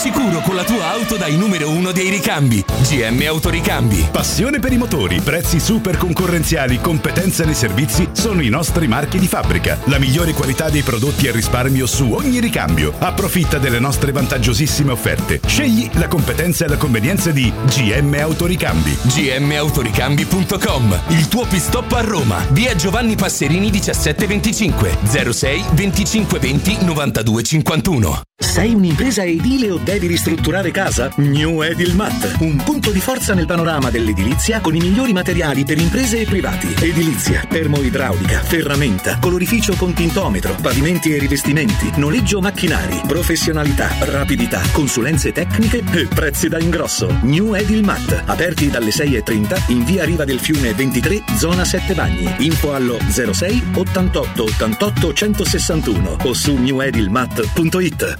Amore, stasera ho voglia di pesce. Prepara le reti, fissa la randa, fissa i mulinelli, arma la fiocina. Ma tesoro, tutta questa fatica. Al pesce ci pensa Eurosurgelati Italia. Eurosurgelati Italia. Qualità, freschezza e convenienza. Le prelibatezze del mare lavorate e surgelate direttamente sui pescherecci. Piatti e sughi pronti, pizze e fritti, contorni, gelati e dolci. Eurosurgelati Italia. 100 punti vendita in tutto il Lazio. Cerca il negozio più vicino a te su eurosurgelati.it. C'è un solo posto in Italia dove puoi salire a bordo di un cinema volante, sfidare la furia dei dinosauri, diventare il protagonista di Assassin's Creed,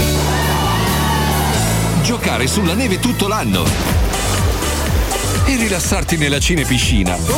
È Cinecittà World, il parco divertimenti del cinema e della TV. Scopri tutte le novità su cinecittàworld.it. Spazio o strazio? Basta angustiarti in ambienti angusti. Da oggi ti aspetta Residenze Colle degli Abeti. A Roma Est l'unica iniziativa immobiliare in pronta consegna in classe A con appartamenti finalmente comodi e spaziosi. Mono, bilo e trilocali con posto auto. Possibilità arredo completo e mutuo anche con agevolazioni statali. Residenze Colle degli Abeti è in via Piero Corti 13. Gruppo Edoardo Caltagirone ha costruito. Residenze vende. Info residenze.com. Che caldo! Eh già, è arrivato il caldo. E tu? Hai fatto sanificare il tuo climatizzatore o l'impianto di areazione? Hai fatto pulire i filtri e controllato il gas? Contatta la nuova ITC, veri professionisti che intervengono entro le 24 ore. E se vuoi sostituire il tuo climatizzatore, con l'ecobonus hai fino al 65% di sconto direttamente in fattura. Nuova ITC, info allo 06 52 35 05 19 o su nuovaitc.it. 92.7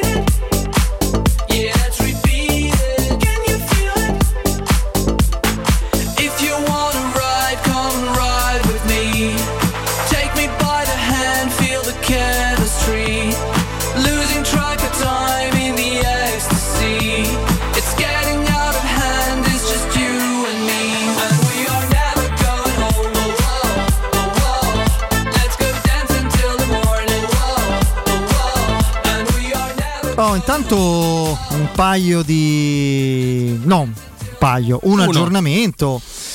Daniele Longo di calciomercato.com credo che parla di incontro positivo fra la Roma e il Genoa per Shomurodov. Vediamo, comunque la formula dovrebbe essere quella del prestito con obbligo di riscatto dopo alcune presenze dell'attaccante, ma si parla anche dell'inserimento nella trattativa del cartellino di alcuni giocatori. Questo è scontato che la Roma proverà a farlo. I giocatori indicati da Daniele Longo di calciomercato.com sono Carles Perez e Diawara. Si vede che tutti quelli che, questi sono due, stanno dentro la rosa della Roma, tutti gli esuberi gli hanno detto no grazie.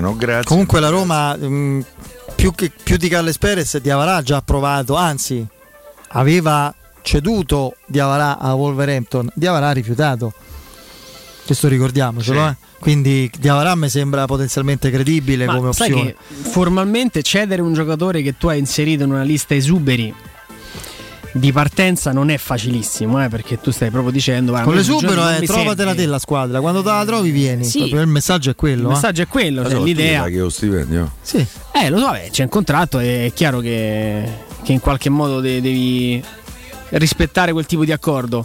Però è complicato pensare di proporre, tu che dovresti promuovere quel tipo di giocatore all'interno di una trattativa, perché sa un po' di sola, no? Dell'idea, guarda, costa 15, vabbè, mettiamo dentro Santon e Tripi, faccio così due nomi, dice, ma Santon con te in gioca, perché lo devo prendere io? Santon potrebbe pure essere plausibile. Loro l'anno scorso c'erano Zappacosta in quel ruolo da esterno, anche se poi Zappacosta, se non sbaglio, ha giocato pure a sinistra, sì, ma scorso. I problemi fisici di Santon li conoscono pure al Genoa, cioè, è complicato proprio a livello, ripeto, concettuale proporre poi all'interno della trattativa. Se li metti tra i suberi, quello è il rischio.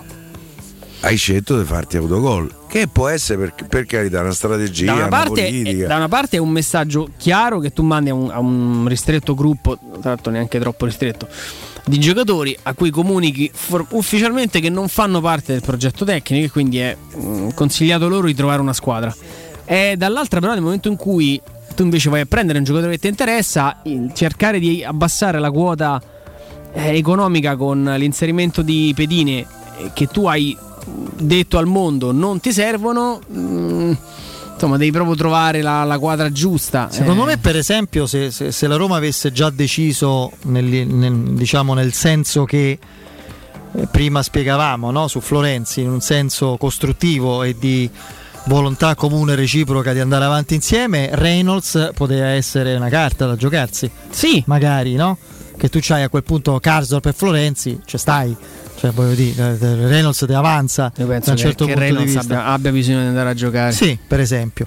E anche Filippo Biafora, che per noi quindi è una garanzia, anzi lo salutiamo, Filippo, si conferma la trattativa definita ben avviata e molto calda, quella fra Roma e Genoa per Shomurodov. Fra l'altro, sì, c'è pure la foto che riporta anche siamolaroma.it di questo incontro fra Shomurodov, giovanissimo, ancora a Rostov, e Mourinho. Il suo agente organizzò un incontro fra i due a febbraio 2019.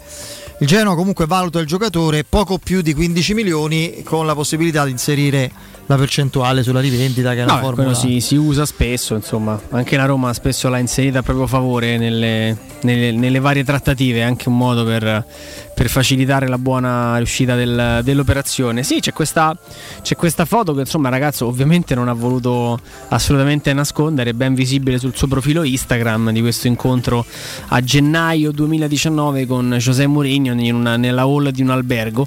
E torniamo sempre sullo stesso discorso, è l'effetto Mu, come qualcuno lo ha ribattezzato. È un tecnico che da solo ti fa mercato, nel senso che giocatori che magari avrebbero in qualche modo, non dico faticato, perché poi la Roma rimane comunque una squadra di richiamo, però giocatori che io penso, ecco, a Giaca e Rui Patricio, dopo l'europeo, voglia di rilanciarsi, credo che avrebbero potuto anche trovare altre offerte dal mercato. Sì, Giaca le ha ricevute, su Rui Patricio non abbiamo avuto modo magari di lavorarci, perché era sin da subito sembrato chiaro come obiettivo, e credo che questo poi anche il mercato lo sappia. Non è che vai a farti a cercare di intavolare chissà cosa nel momento in cui tu sai perfettamente che una trattativa è ben avviata. Però Mourinho poi sposta l'asticella laddove è possibile spostarla, perché poi il Sergio Ramos di turno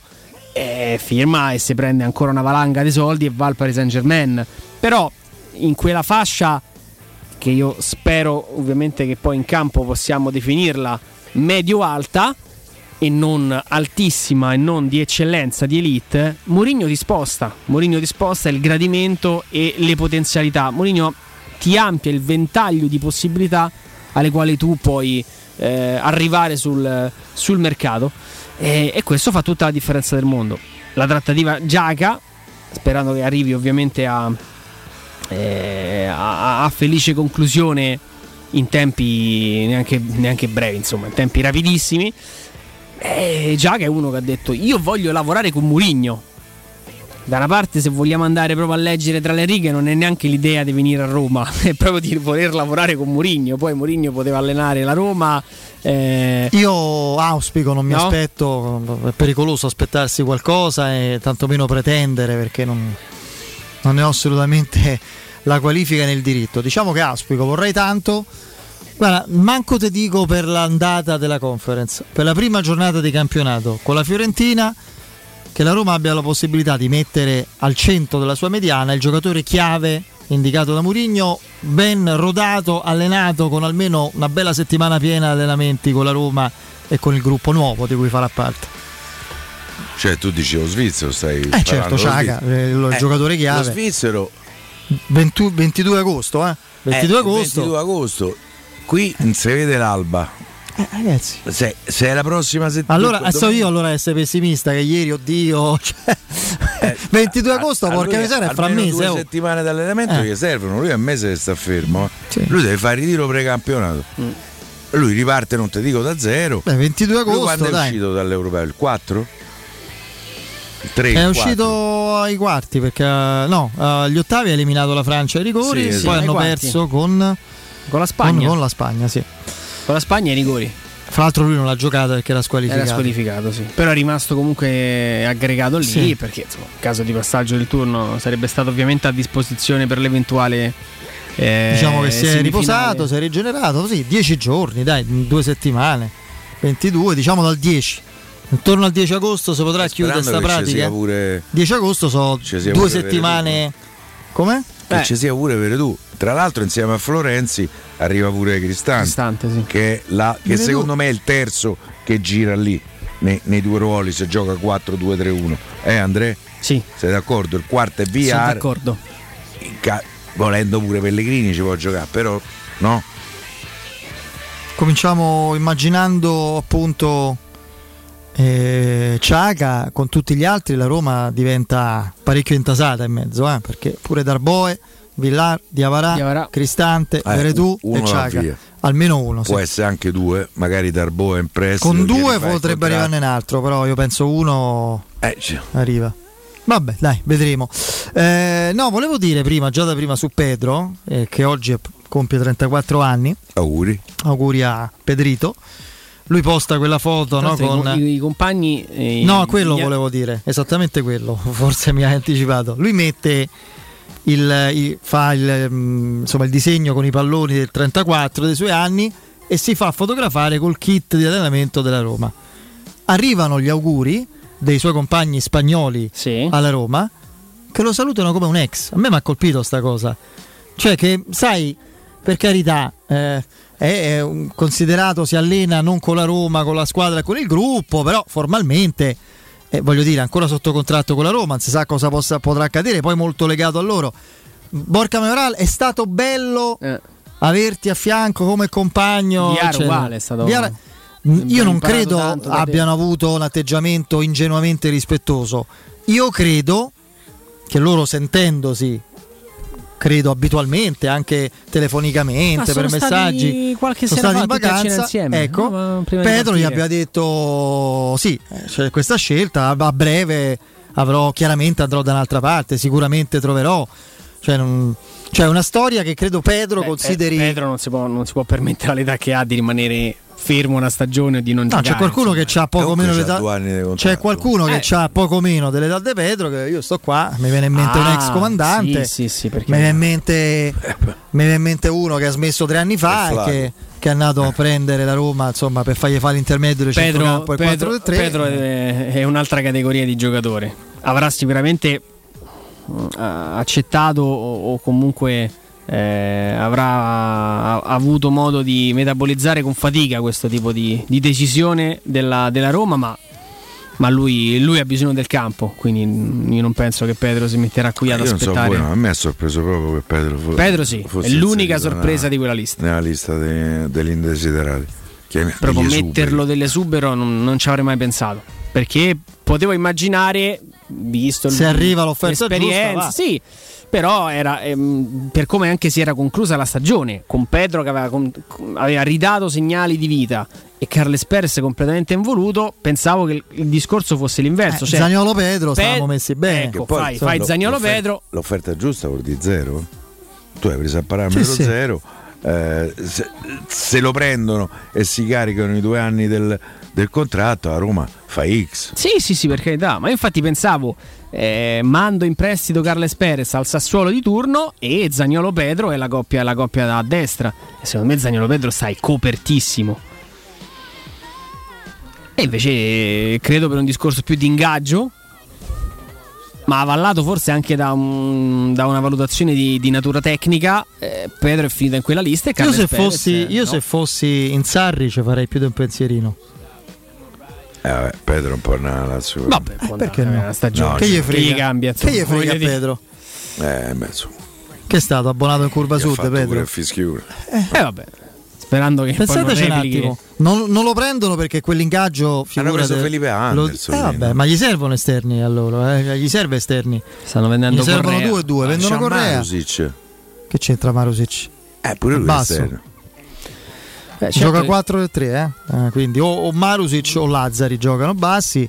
Ma pare che Lazzari lo potrebbero vendere pure Correa, infatti o Marusic o Lazzari potrebbero fare cassa con Correa per tu te trovi un esterno di grande qualità, di esperienza, anche se non più giovane, quindi non più brillante come continuità agonistica, ma di grande qualità, di grande classe, adatto a 4 e 3, che ha già stato allenato da Sarri e che avrebbe, non accadrà. Poi non voglio nemmeno spaventare me stesso e i romanisti all'idea di vedesse contro Pedro dall'altra sponda, non accadrà, perché poi c'è un discorso proprio contrattuale dei soldi che loro non credo abbiano la possibilità di sostenere, e anche di opportunità magari, no?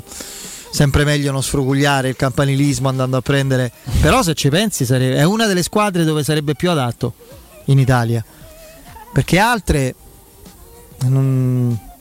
non lo so, la Juventus non credo. No, ti dico a Firenze con Italiano.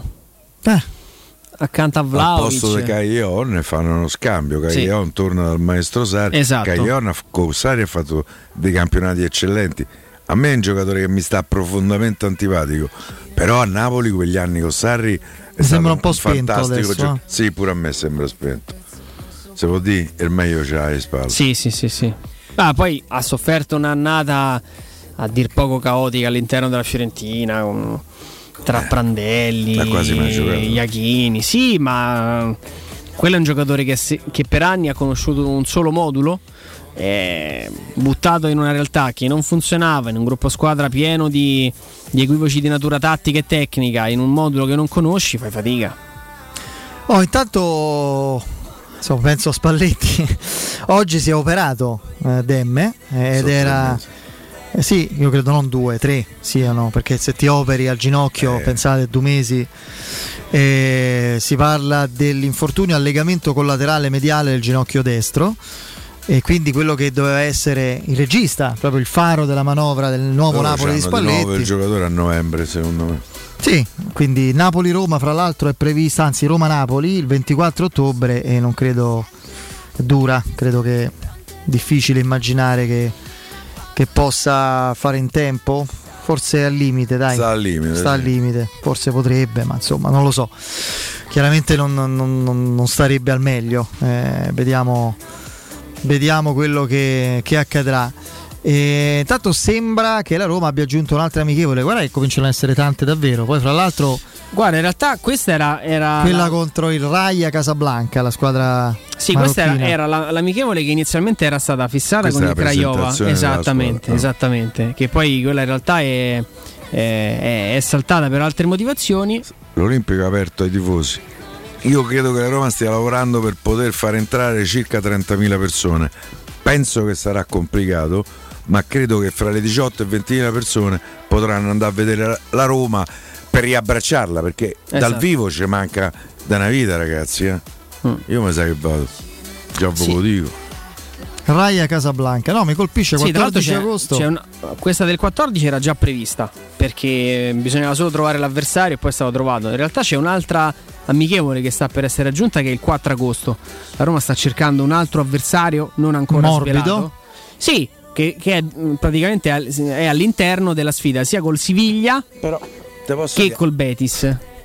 A me sembra strano, sappiamo tutti che Tiago Pinto è un benfichista veramente come noi siamo romanisti. Fai amichevole col Porto e no col Benfica, che problema c'è?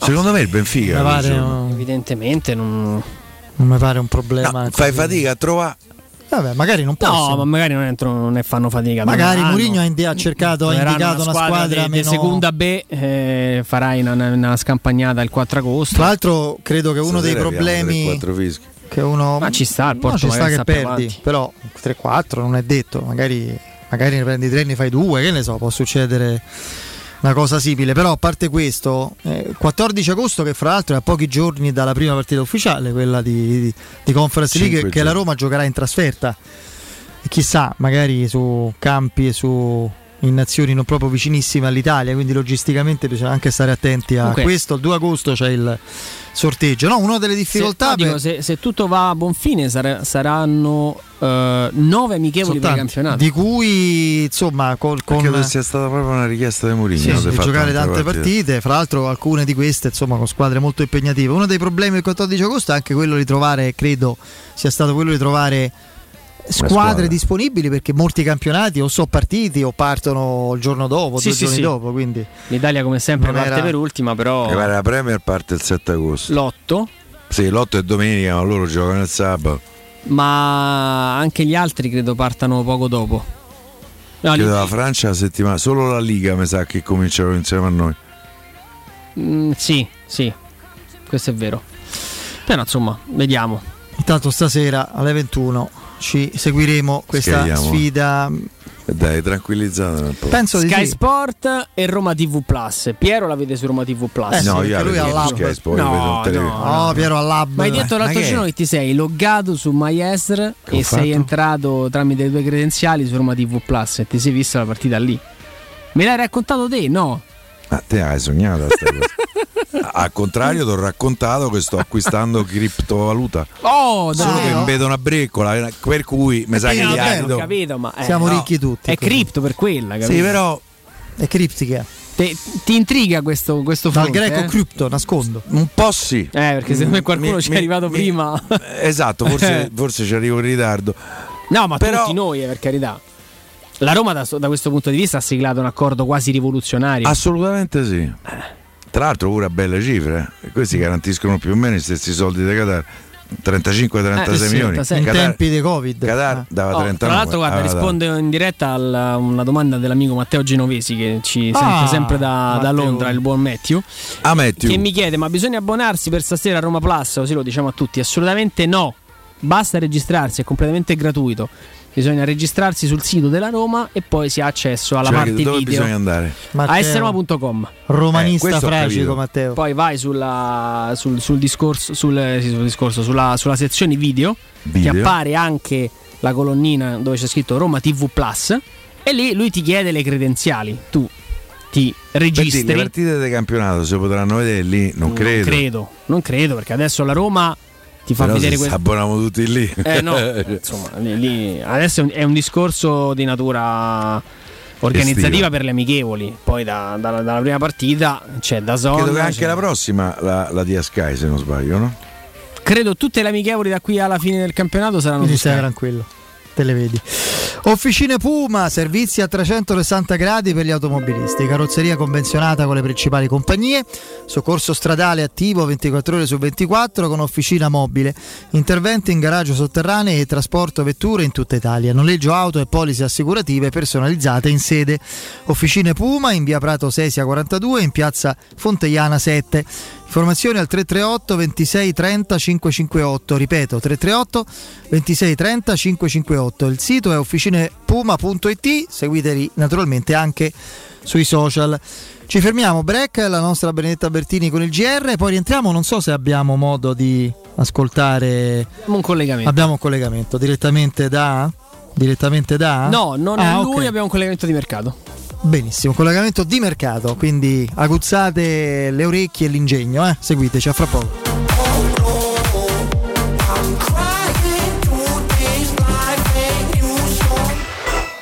Pubblicità. Dolcezza, che fai? Faccio la lista per le vacanze. Hai messo tutto? Tutto? Beh, sì. E la scorta vacanze da M+? Dai, prendi la Magnifica, che approfittiamo delle offerte. Fino al 4 agosto. Gelati San Montana, 1 kg, €2,99. Acqua Claudia, effervescente naturale, 1,5 litri per €6,99. Tè freddo San Benedetto, assortiti, 1,5 litri, €59. Prendi la Magnificard, ti aspettiamo per la tua scorta vacanze nei supermercati M+ di Roma, Lazio e Abruzzo. Supermercati M+, spesa, dolce spesa. UM24, buongiorno, come possiamo aiutarla? Cercavo proprio voi, devo vendere casa, è vero che voi acquistate direttamente? Vorrei evitare perdite di tempo, proposte vincolate o mutuo. Ha chiamato le persone giuste. La UM24 non è una semplice agenzia, può comprare direttamente. Fissiamo subito l'appuntamento. Allora, mi dica quando è libero, è disponibile. Devi vendere casa bene o in fretta? UM24 e trovi subito l'acquirente per il tuo immobile. Per info um24.it e 06 87 18 12 12. Per realizzare i tuoi progetti basta un quinto del tuo stipendio o della tua pensione. Rivolgiti a Professione Quinto, lo specialista della cessione del quinto. Prestiti per dipendenti e pensionati fino a 87 anni e senza documentazione medica, anche in presenza di disguidi finanziari. Inoltre mutui e prestiti personali anche per lavoratori autonomi. Professione Quinto, numero verde 800 031 551. Ricorda, 800 031 551. professionequinto.com. Fogli informativi su professionequinto.com. Qua si sta bene, tranquilla. Hai visto che bella la nuova Ford Puma? Cercavo proprio un'auto sportiva e spaziosa, ma soprattutto ibrida. E allora vai da We Car, in via Nettunense e ad Anzio. Troverai tutta la gamma Ford, nuovo, usato e chilometri zero, con finanziamenti personalizzati, anticipo zero e il miglior prezzo. We Car, il tuo punto vendita Ford ad Anzio. www.muoviticonnoi.com. Oh, ma quello non è Maurizio Battista? Chi? Oh, quello! Ma sì, è lui! Maurizio! Ma che ce fai con quel vater in braccio? Ah, me l'ha regalato Orsolini, che festeggia 140 anni di attività. Ma mo faccio un cartà o non mo faccio un cartà? Orsolini ti regala lo sconto immediato in fattura del 50% su bagni, pavimenti, porte e finestre. Prendi un appuntamento su orsolini.it. Con FP Vigilanza proteggi la tua casa e la tua attività a partire da soli €35 al mese. Sì, FP Vigilanza ti offre un impianto di anti-intrusione collegato con la nostra centrale operativa 24 ore al giorno a partire da €35 al mese. E in caso di allarme, intervento delle nostre pattuglie presenti sul territorio. Richiedi subito un sopralluogo gratuito allo 06 8208 2723. FP Vigilanza, la sicurezza al tuo servizio. fpvigilanza.it.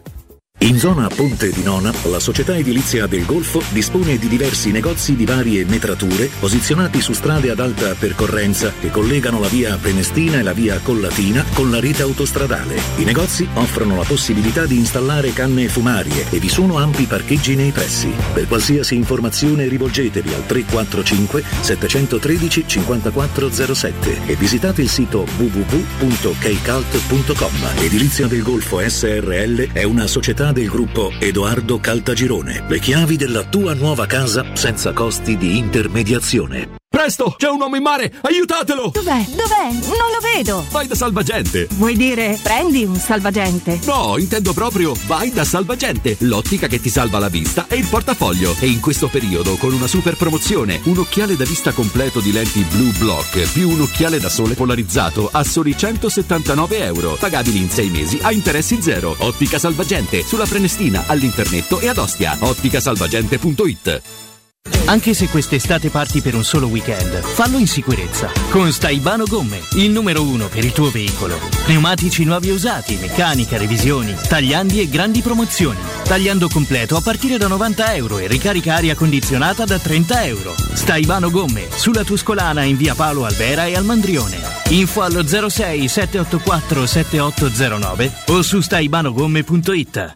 Teleradio Stereo 92.7. Teleradio Stereo 92.7.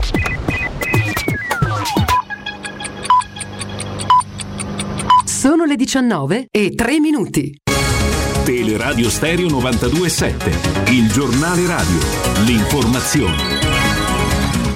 Di nuovo insieme con Benedetta Bertini, buonasera. Covid, Mattarella, la vaccinazione è un dovere morale e civico, il ritorno a scuola regolare deve essere la priorità assoluta. Il monito del Presidente della Repubblica arriva durante la tradizionale cerimonia del Ventaglio al Quirinale. La libertà è condizione irrinunciabile, ha detto il Capo dello Stato, ma chi limita oggi la nostra libertà è il virus, non gli strumenti e le regole per sconfiggerlo. Coronavirus, il bollettino nazionale, sono 5.696 nuovi positivi, ieri erano stati 4.552, sono invece 15 le vittime in un giorno, mentre ieri erano state 24, sono 248.472 tamponi effettuati, il tasso di positività è del 2,3%, un aumento rispetto all'1,9% di ieri, sono 183 pazienti ricoverati in terapia intensiva per Covid, 6 in meno, gli ingressi giornalieri secondo i dati del Ministero della Salute sono stati 9, i ricoverati con sintomi nei reparti ordinari sono 1.685, 74 in più rispetto alle ultime 24 ore.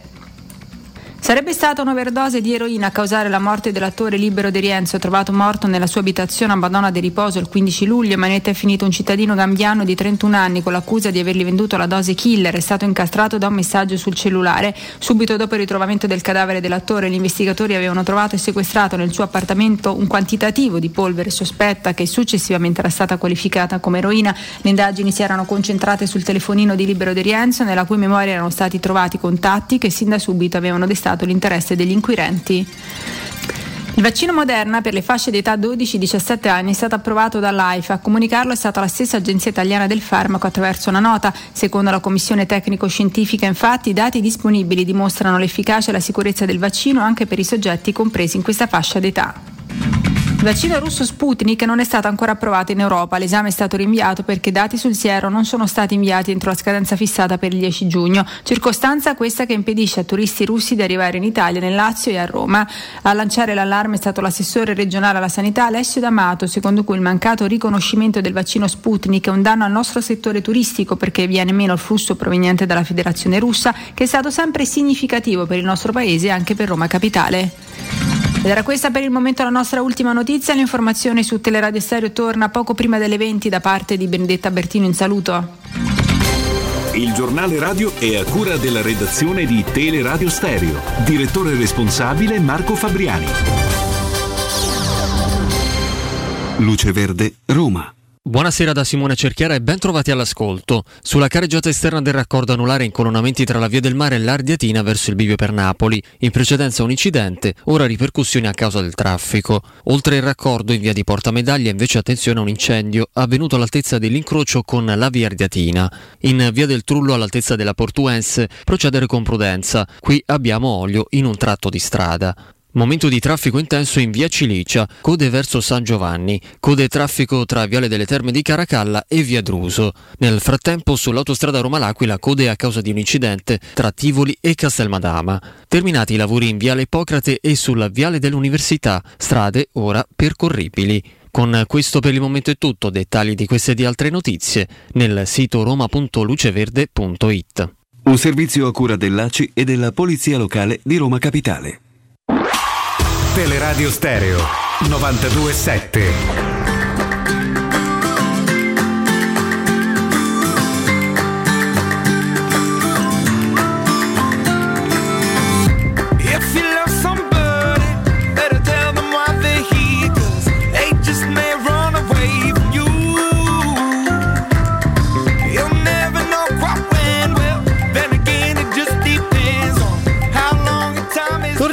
In diretta e come avevamo preannunciato poco prima del break è in collegamento con noi e lo ringraziamo per la disponibilità, c'è Daniele Longo di calciomercato.com. Daniele, ben trovato.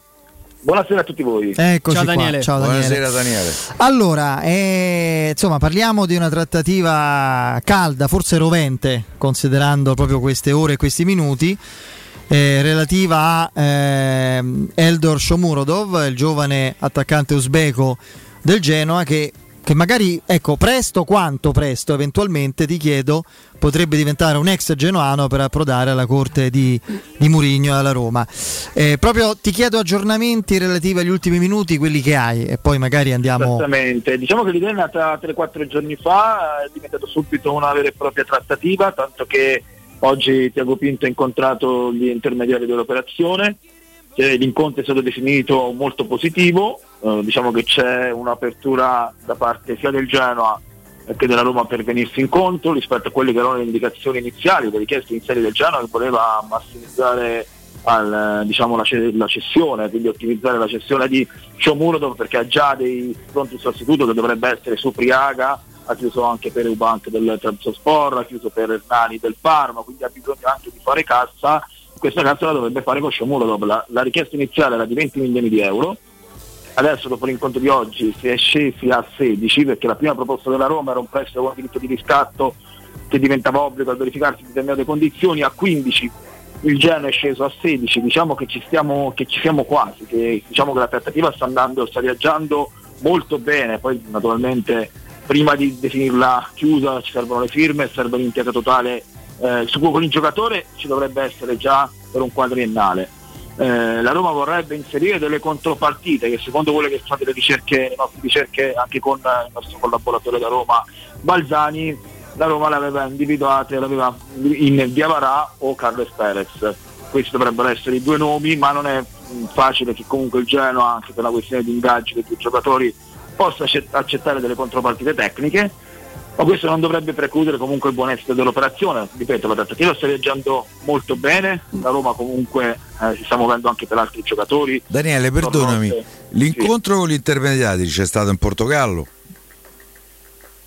C'è stato oggi pomeriggio, sì, c'è stato un incontro oggi, lì nel ritiro della Roma? No, c'è stato con dei rappresentanti della Roma oggi a Roma. Perché Tiago Pinto sta in Portogallo. Allora forse probabilmente sarà stata una conference call, adesso insomma ci si può COVID, vedere insomma, anche a distanza. Basta una chiamata su Skype per... di oggi di un contatto, c'è stato un contatto, effettivamente non ricordavo pure questo piccolo particolare. Noi comunque abbiamo avuto conferma di questo contatto che c'è stato oggi, importante, che comunque ha portato a un passo avanti nella trattativa che, ripeto, sta viaggiando nei binari giusti, e quindi credo che comunque sembra molto in fretta, tra l'altro. Daniele, com'è? Sta andando avanti molto in fretta. Diciamo che potrebbe andare, che sta viaggiando molto molto bene, anche perché ci sono anche una serie di incastri che comunque potrebbero risultare positivi, e soprattutto perché l'intermediario dell'operazione ha buonissimi rapporti con la Roma e ha in ballo anche su Priaga con il Genoa, quindi è lo stesso che sta portando avanti questo tipo di operazione con la Dinamo Kiev per su Priaga, che era già stata impostata da diverso tempo, che aveva avuto un po' di intoppi relativi alla modalità del trasferimento, ma comunque credo che possa andare. Ripeto, al momento non c'è ancora un accordo totale, ma diciamo che le parti sono molto più vicine rispetto a qualche ora fa. Ma la formula è un prestito con diritto che diventa obbligo a determinate condizioni, magari. Sì, dovrebbe essere anche il numero di presenze basse. Sì, ma molto, molto basse. Sì, le presenze molto basse, credo che dovrebbero essere intorno alla 10ª presenza comunque. No, Daniele, invece io ti volevo chiedere, ma è una domanda che poi tanti ascoltatori ci stanno facendo, io te la rigiro così come ci arriva, ne abbiamo anche parlato qui in studio, lo stallo su Giaga, ballano questi milioni di differenza, sembra che la Roma sia in attesa di piazzare qualche esubero e poi spunta fuori una trattativa su una base comunque di un discreto investimento. Di un discreto investimento, esattamente, per Shomurodov. Ti sei dato una spiegazione, hai lavorato anche su questo fronte, già che allora è veramente una battaglia di principio tra la parola data al giocatore dei Gunners, che l'avrebbero fatto partire a 15, e non quindi all'impossibilità della Roma attualmente di modificare l'offerta? Ma io credo che comunque, sinceramente, non me la sono fatta troppo questa domanda, anche perché credo che alla fine sarà un lungo tiro e molla, ma credo che anche la volontà di Sciacca di lasciare l'Arsenal, i messaggi sono anche via social con Mourinho sono talmente eloquenti, soprattutto anche perché l'Arsenal ha fatto tanti investimenti, con l'ultimo quello di Ben White molto importante, per forza ma ancora non l'hanno chiuso quello, e poi pare che 50 milioni vuole Brighton. Sì, e lui è arrivato oggi a Londra. Questo non lo sapevo. Sì, quindi credo che nelle prossime ore o comunque nei prossimi giorni dovrebbe concludere l'operazione con, dopo aver fatto le visite mediche, che è un'operazione molto molto onerosa, da 45-50 milioni tra bonus e parte fissa, quindi l'Arsenal ha preso anche Lokonga, che dovrebbe prendere proprio cosa, il posto di Sciaca, un'altra operazione molto onerosa.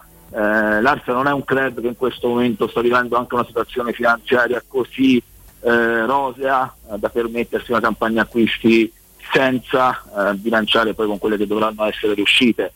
Io credo che alla fine questo tira e molla, non fa neanche le coppe tra le altre cose, quindi non credo che comunque dopo questo lungo tira e molla arriverà la tanto attesa fumata bianca, chiaramente. Poi guarda, tra l'altro, scusa Daniele, ti interrompo perché mi arriva un aggiornamento da Londra. Ben White ha già superato le visite mediche con l'Arsenal. Sì, perché io ho un amico collega di Londra molto bravo, di London, un sito molto letto lì a Londra, mi aveva scritto proprio, mi aveva mandato le foto del ragazzo. Stiamo parlando dell'amico Chris?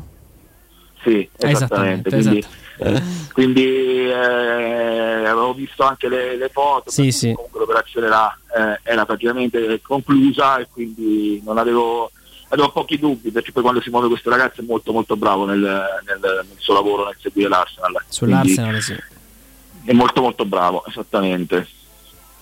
Vabbè, quindi pure lì. No, anche lì voglio dire, stanno spendendo davvero tanto. L'Arsenal è realmente alle prese. Credo che comunque per chiudere la riflessione della differenza forse tra le due operazioni è che, essendo un prestito con diritto di riscatto che diventa obbligo a determinate condizioni, anche se sono basse, magari puoi posticipare un certo tipo di investimento, mentre con l'Arsenal difficilmente puoi fare questo tipo di ragionamento. Quindi credo che può darsi che sia anche ripeto, l'operazione Shomurodov non è chiusa, da quello che ci viene detto è molto ben impostata, potrebbe arrivare al traguardo finale in tempi non così lunghi, ma non è ancora chiusa. Potrebbe comunque fare in tempo magari il giocatore a raggiungere la Roma in Portogallo, considerando che starà. A me Daniele mi dicono che entro il fine settimana se chiude o salta tutto. Lui spinge per questa soluzione, lo posso immaginare, però per ovvi motivi, anche perché ha una sorta di venerazione totale nei confronti di José Mourinho. I due erano anche scattati una foto qualche tempo fa, nei tempi della sua militanza nel rosso di Russia. Credo che sia anche un giocatore che per caratteristiche tecniche e fisiche possa fare bene con quella dell'idea di calcio di José Mourinho, che possa saltarsi nella Roma, e soprattutto credo che abbia, anche per il suo background precedente, per quello che è il suo percorso, che è andato sempre a tappe, sempre più in alto, quello che non farebbe nemmeno problemi ad accettare un ruolo non di titolare assicurato. Per quanto riguarda per esempio Sorlot, che è un altro giocatore sul quale la Roma credo stia facendo delle valutazioni molto approfondite, bisogna ricordare che l'Ipsia ha fatto un investimento 12 mesi fa per stapparlo al Karsdorp enorme, per quello che poi la resa del giocatore, che comunque ha fatto una grande fatica a trovare spazio dal titolare, soprattutto a fare gol, perché io l'ho visto anche giocare, è un giocatore totalmente diverso per esempio da Shomurodov, nonostante siano tutti e due decisamente forti, diverso sì. Shomurodov gioca corto, lungo, può fare la prima, la seconda punta, ama svariare, ama andare in profondità, attaccare gli spazi. Sorlot è un giocatore che se non vive dentro l'area di rigore, se non gli metti un pennello, è un po' un attaccante vecchia maniera, che secondo me in Italia potrebbe fare fatica, perché comunque in Italia non abbiamo quel modo di giocare all'inglese dove i terzini fanno tutta la pascia, vanno in sovrapposizione e mettono tanti la partita. In Italia abbiamo un po' una penuria di terzini che vanno sul fondo, comunque si cerca sempre, anche la Roma come il Milan nel passato. Chiaramente con Mourinho bisogna anche capire quali saranno i cambiamenti effettivi, però si cerca sempre di entrare dentro il campo, di entrare. I giocatori di solito brevi linee, comunque giocatori abili tecnicamente, fanno una differenza in Serie A, un campionato molto tattico, e quindi diciamo che i giocatori tecnici sono poi quelli che vanno a determinare poi le partite. Perfetto, se non ci sono altre domande allora saluterei. Grazie Daniele. Buon lavoro. Grazie, buon lavoro, a presto. Buon lavoro Daniele. Un saluto a Daniele Longo di calciomercato.com. Fra l'altro è curiosa questa cosa, leggevo a proposito sempre di Shomurodov, c'è un a me il termine VIP già lo detesto in assoluto, associato al termine, al concetto di tifoso mi fa ancora più proprio rabbrividire, perché i tifosi VIP, se vogliamo definirli così, sono quelli che non che sono riconoscibili perché fanno altro, ma perché se sobbarcano costi, spese per trasferte, sostengono sempre la squadra. Comunque tifoso noto del Genoa, che è Luca Bizzarri, uno del duo, no? Luca e Paolo, conosciamo benissimo, è tifoso del Genoa e grande estimatore Shomurodov, al punto da dire: se va via comincio veramente a non guardare le partite, che è sempre un errore, questo dire va via un giocatore. L'ho sentita anche da queste parti qualche anno fa, vero? Quale? Questa, insomma, se di dimettersi da tifoso, più o meno, bravo, vedo che mai capito il volo, Andrea. Sì, infatti dicevo a Lughi. No, è chiaro che è un errore sempre dirlo, però è testimonia del fatto di quanto questo ragazzo abbia comunque colpito la tifoseria genoana, che ha fatto una seconda parte di stagione veramente importante, da togliersi il cappello. È vero. Ha iniziato un po' in sordina, doveva anche ambientarsi, insomma. No, tra l'altro leggo il tweet del collega di Tutto Mercato Web Marco Conterio sul discorso Shomurodov: sbloccherebbe il mercato del Genoa, che ha definito con il Parma Hernani, è vicino ai Kuban del Trabzonspor e sogna su Priaga della Dinamo Kiev. Ma non credo che ci sia questo esborso da parte della Roma che dia immediata liquidità, a meno che non siano colpi come vaga pure il Genoa. Sì, per carità. No, ma però poi voglio dire, scusami, tre giocatori con 3-4 milioni. Hernani quanto costerà? Poca roba. Cioè, no, perché da me? Hernani, l'altro, insomma, forse Supriaga è un giocatore già un po' più conosciuto, magari un po' più riconoscibile, almeno per una certa categoria, fascia media a livello internazionale. Però certo, Shomurodov sicuramente aiuterà questo eventuale ma molto probabile trasferimento alla Roma, il Genoa a completare. Poi insomma il calcio italiano è il regno dei pagherò, delle formule fantasiose e creative, figuriamoci se non le conosce tutte, eppure qualcuna in più Preziosi, quindi quello non è assolutamente in discussione. E dicevamo intanto Andrea, di questa cosa ha twittato anche Angelo Mangiante diciamo che l'indicazione che arriva, no, che arriva forte e chiara, è che ci sia anche Sorloth, insomma, nella lista degli attaccanti seguiti da Diago Pinto. Parlandone con Piero, insomma, sembra quasi voler tenere Sorloth vivo come nome, magari per andare anche un po' in pressione sul Genoa, per chiudere, perché credo che la scelta alla Roma l'abbia fatta. Ma poi non c'entra nulla, ne parlavamo prima con Daniele Longo, non c'entra nulla Shomurodov con questo ragazzo. È centravanti. Shomurodov, infatti leggo, terzo centravanti, non è in centravanti. Centravanti proprio di peso. È una seconda punta. 1,94. Sto parlando di Sorloth, quindi giocatore d'area di rigore, forti di testa. Shomurodov è tutt'altra cosa, insomma, giocatore di movimento, tecnico. Quindi sono veramente uno l'opposto dell'altro. Anche ci ha fatto gol quest'anno, non sbaglio? No. Shomurodov? No, però ha fatto un gol e un assist. Qua Lazio. Sì. Bravo sto Shomurodov. A proposito di questo, mi dite com'è Brecalo del Wolfsburg, che sembra interessi ai fuori schedina? Conosci il croato? No, sì, di nome sì, non me lo ricordo. È un buon giocatore. Sta scegliendo le parole per non bocciarlo proprio. No, che poi sembra sì. No, è un buon giocatore. Tra l'altro la Lazio ha preso una bella porta in faccia da Brentz, ho letto. Che insomma ha detto che non vuole Borussia Dortmund, no? Sì, che non si muove. Beh, quello è meglio. Brentz è un buon giocatore, un ottimo giocatore. Assolutamente. Bregalo è un nome che nella Lazio può far bene, insomma. Ho letto di Brent, di Januzaj, che mi pare ha un grande futuro alle spalle, sì. Cioè, un giocatore che ha avuto un inizio interessantissimo, poi mi pare che non sia tanti talenti che poi si è un po' perso. Se non sbaglio l'anno scorso se ne parlò anche per la Roma. Sì, lui sta alla Real Sociedad, se non ricordo male. Sì. Ma insomma, già quando passi dallo United alla Real Sociedad vuol dire che qualcosa non è andato, no? Come previsto. Però a volte, poi, per esempio, Depay a Depay andar via dallo United e rigenerarsi in Francia gli ha fatto bene, come? Sì, sì, sì, Depay è passato adesso attraverso la maledizione del numero 7 dello United, che insomma, c'ha un certo Ronaldo, peso, no, sì, ma quella classica George Best, Beckham e Ronaldo insomma, cioè, è proprio un numero che devi dimenticare. Cantonè, bravo, bravissimo, sì, pure voglio dire, se fai un sondaggio, Cantonè a Manchester prende più voti di Cristiano? Sicuro. Non di George Best, però. No, George Best però pure Cantona, Leroy è stato assolutamente. I soldi li ho spesi in donne, alcol e auto, tutti gli altri li ho sprecati. Sì, li ho come fai a non amare uno del genere? Uno che si è spappolato due fegati. No, uno, due. Te fanno il trapianto, te mettono il fegato, te spappoli pure il secondo. Cioè, nordirlandese, l'Irlanda di Belfast. Nazione che è bellissima, tormentata, che non ha tradizione calcistica perché non c'ha, però c'ha questo genio assoluto. Ti capita una volta nella storia che te nasce uno così e sì, che poi lui ai suoi livelli ha fatto hanno avuto stagioni, un ragazzo che per stato un certo fidanzato con due Miss Mondo lui. Sì. Beh, ma lui era brutto, eh? Beh, ma lui era una star, no? Era calciatore. Era il quinto Beatles, dicevo. Sì, sì, sì. Ma lui era bello.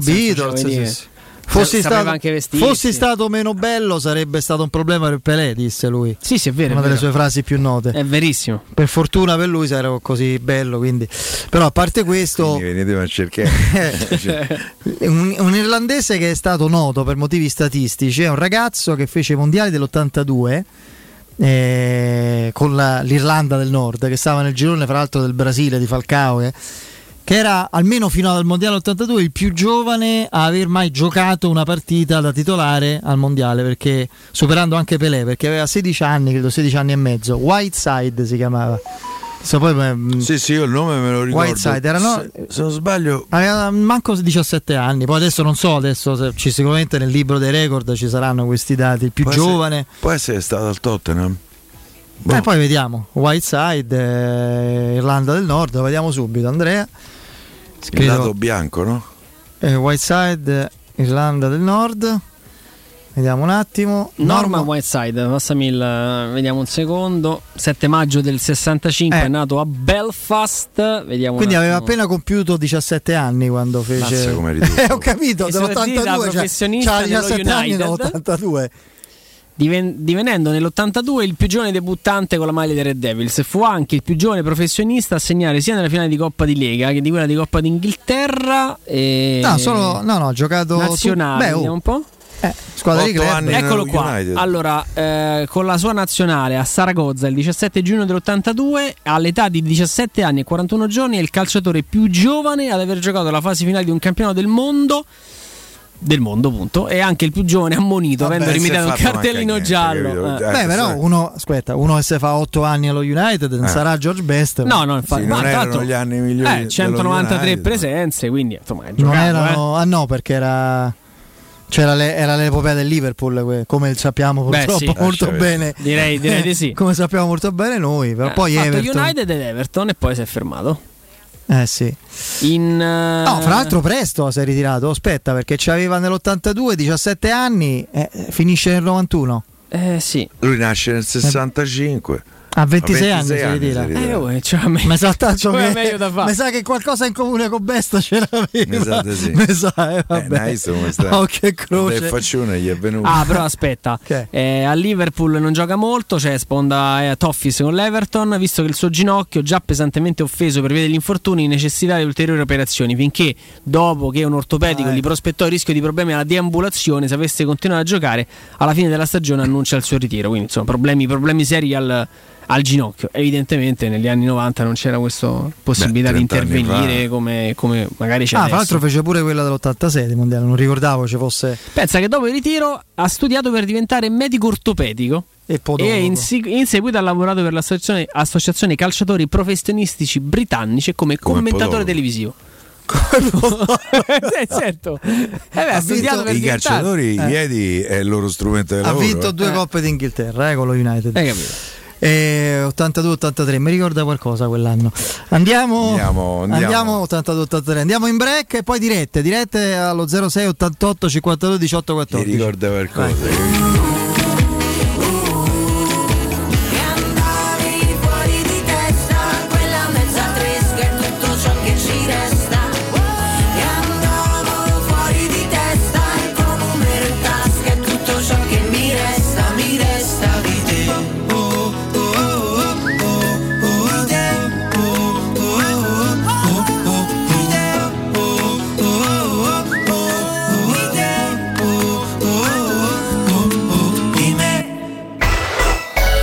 pubblicità. Nel cuore dei Parioli, uno dei quartieri più esclusivi ed eleganti della capitale, la società Mnemosine dispone di un edificio di pregio con ampia scelta di appartamenti e uffici di vari tagli, tutti rifinitissimi e perfettamente ristrutturati, dotati di impianti autonomi di acqua calda e riscaldamento, pannelli solari e fotovoltaico. La posizione è strategica, il prestigio e la cura dei dettagli fanno di questo edificio un ottimo investimento. Per qualsiasi informazione rivolgetevi al 345 713 5407 e visitate il sito www.keikalt.com.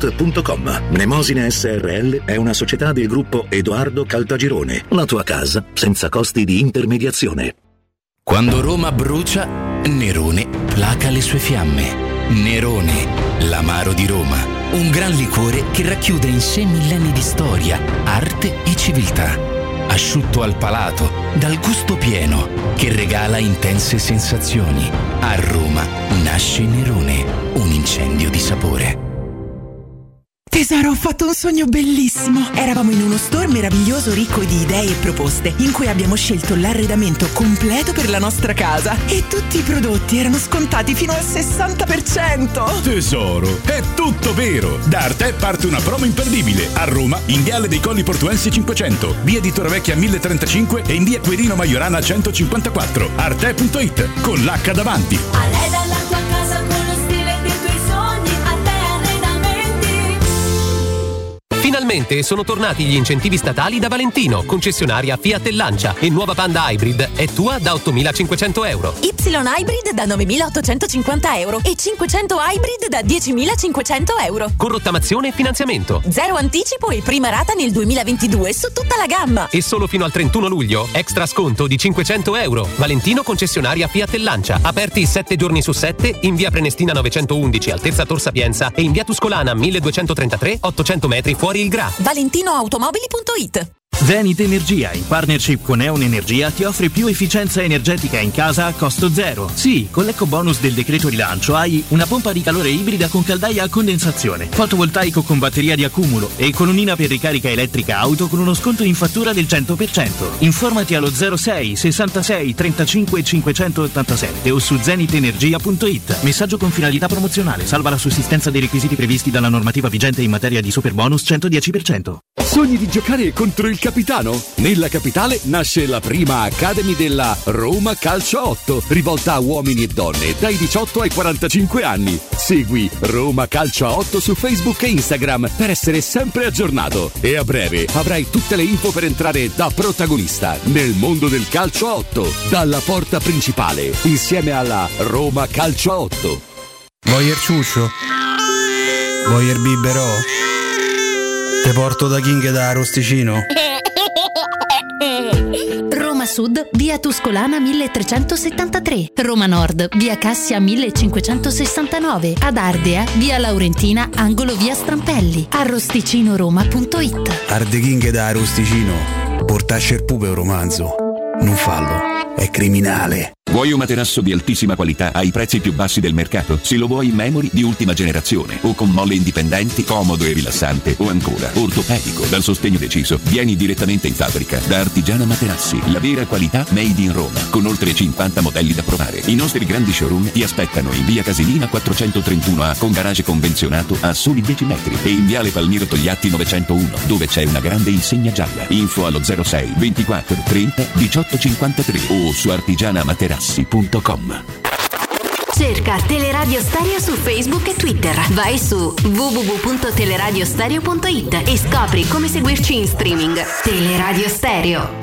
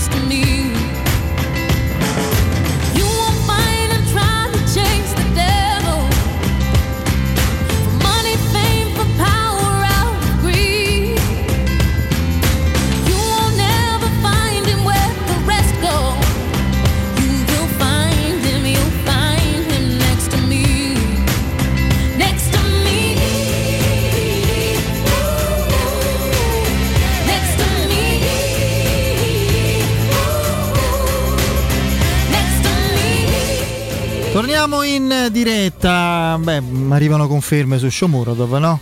Sì. Mi sembra che sono sempre di più e sempre più convergenti tutte le informazioni su una chiusura probabilissima dell'affare fra Roma e Genoa, e non così lontana, insomma, nei prossimi, forse nelle prossime ore, vedremo, che poi è un termine sempre molto generico, le prossime ore, poi entro il fine settimana, ma domani, sì, vabbè. Prima di andare alle dirette volevo dire una cosa, rubo 30 secondi. Su Twitter c'è stato un ascoltatore, utente, che mi ha fatto notare come non aveva gradito il nostro atteggiamento durante la chiamata di Marco di ieri sera, delle nostre risatine compiaciute davanti agli insulti rivolti a mezza squadra.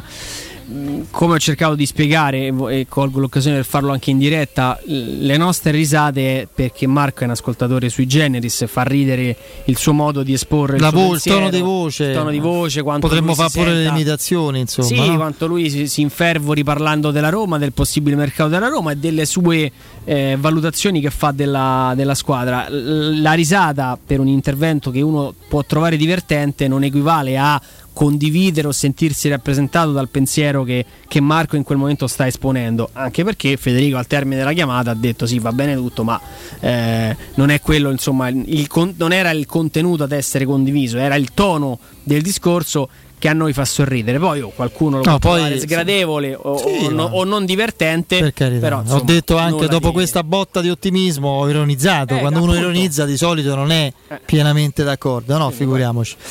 06 88 52 18 14, sentiamo subito che c'è linea. Pronto? Pronto Federico? Sì.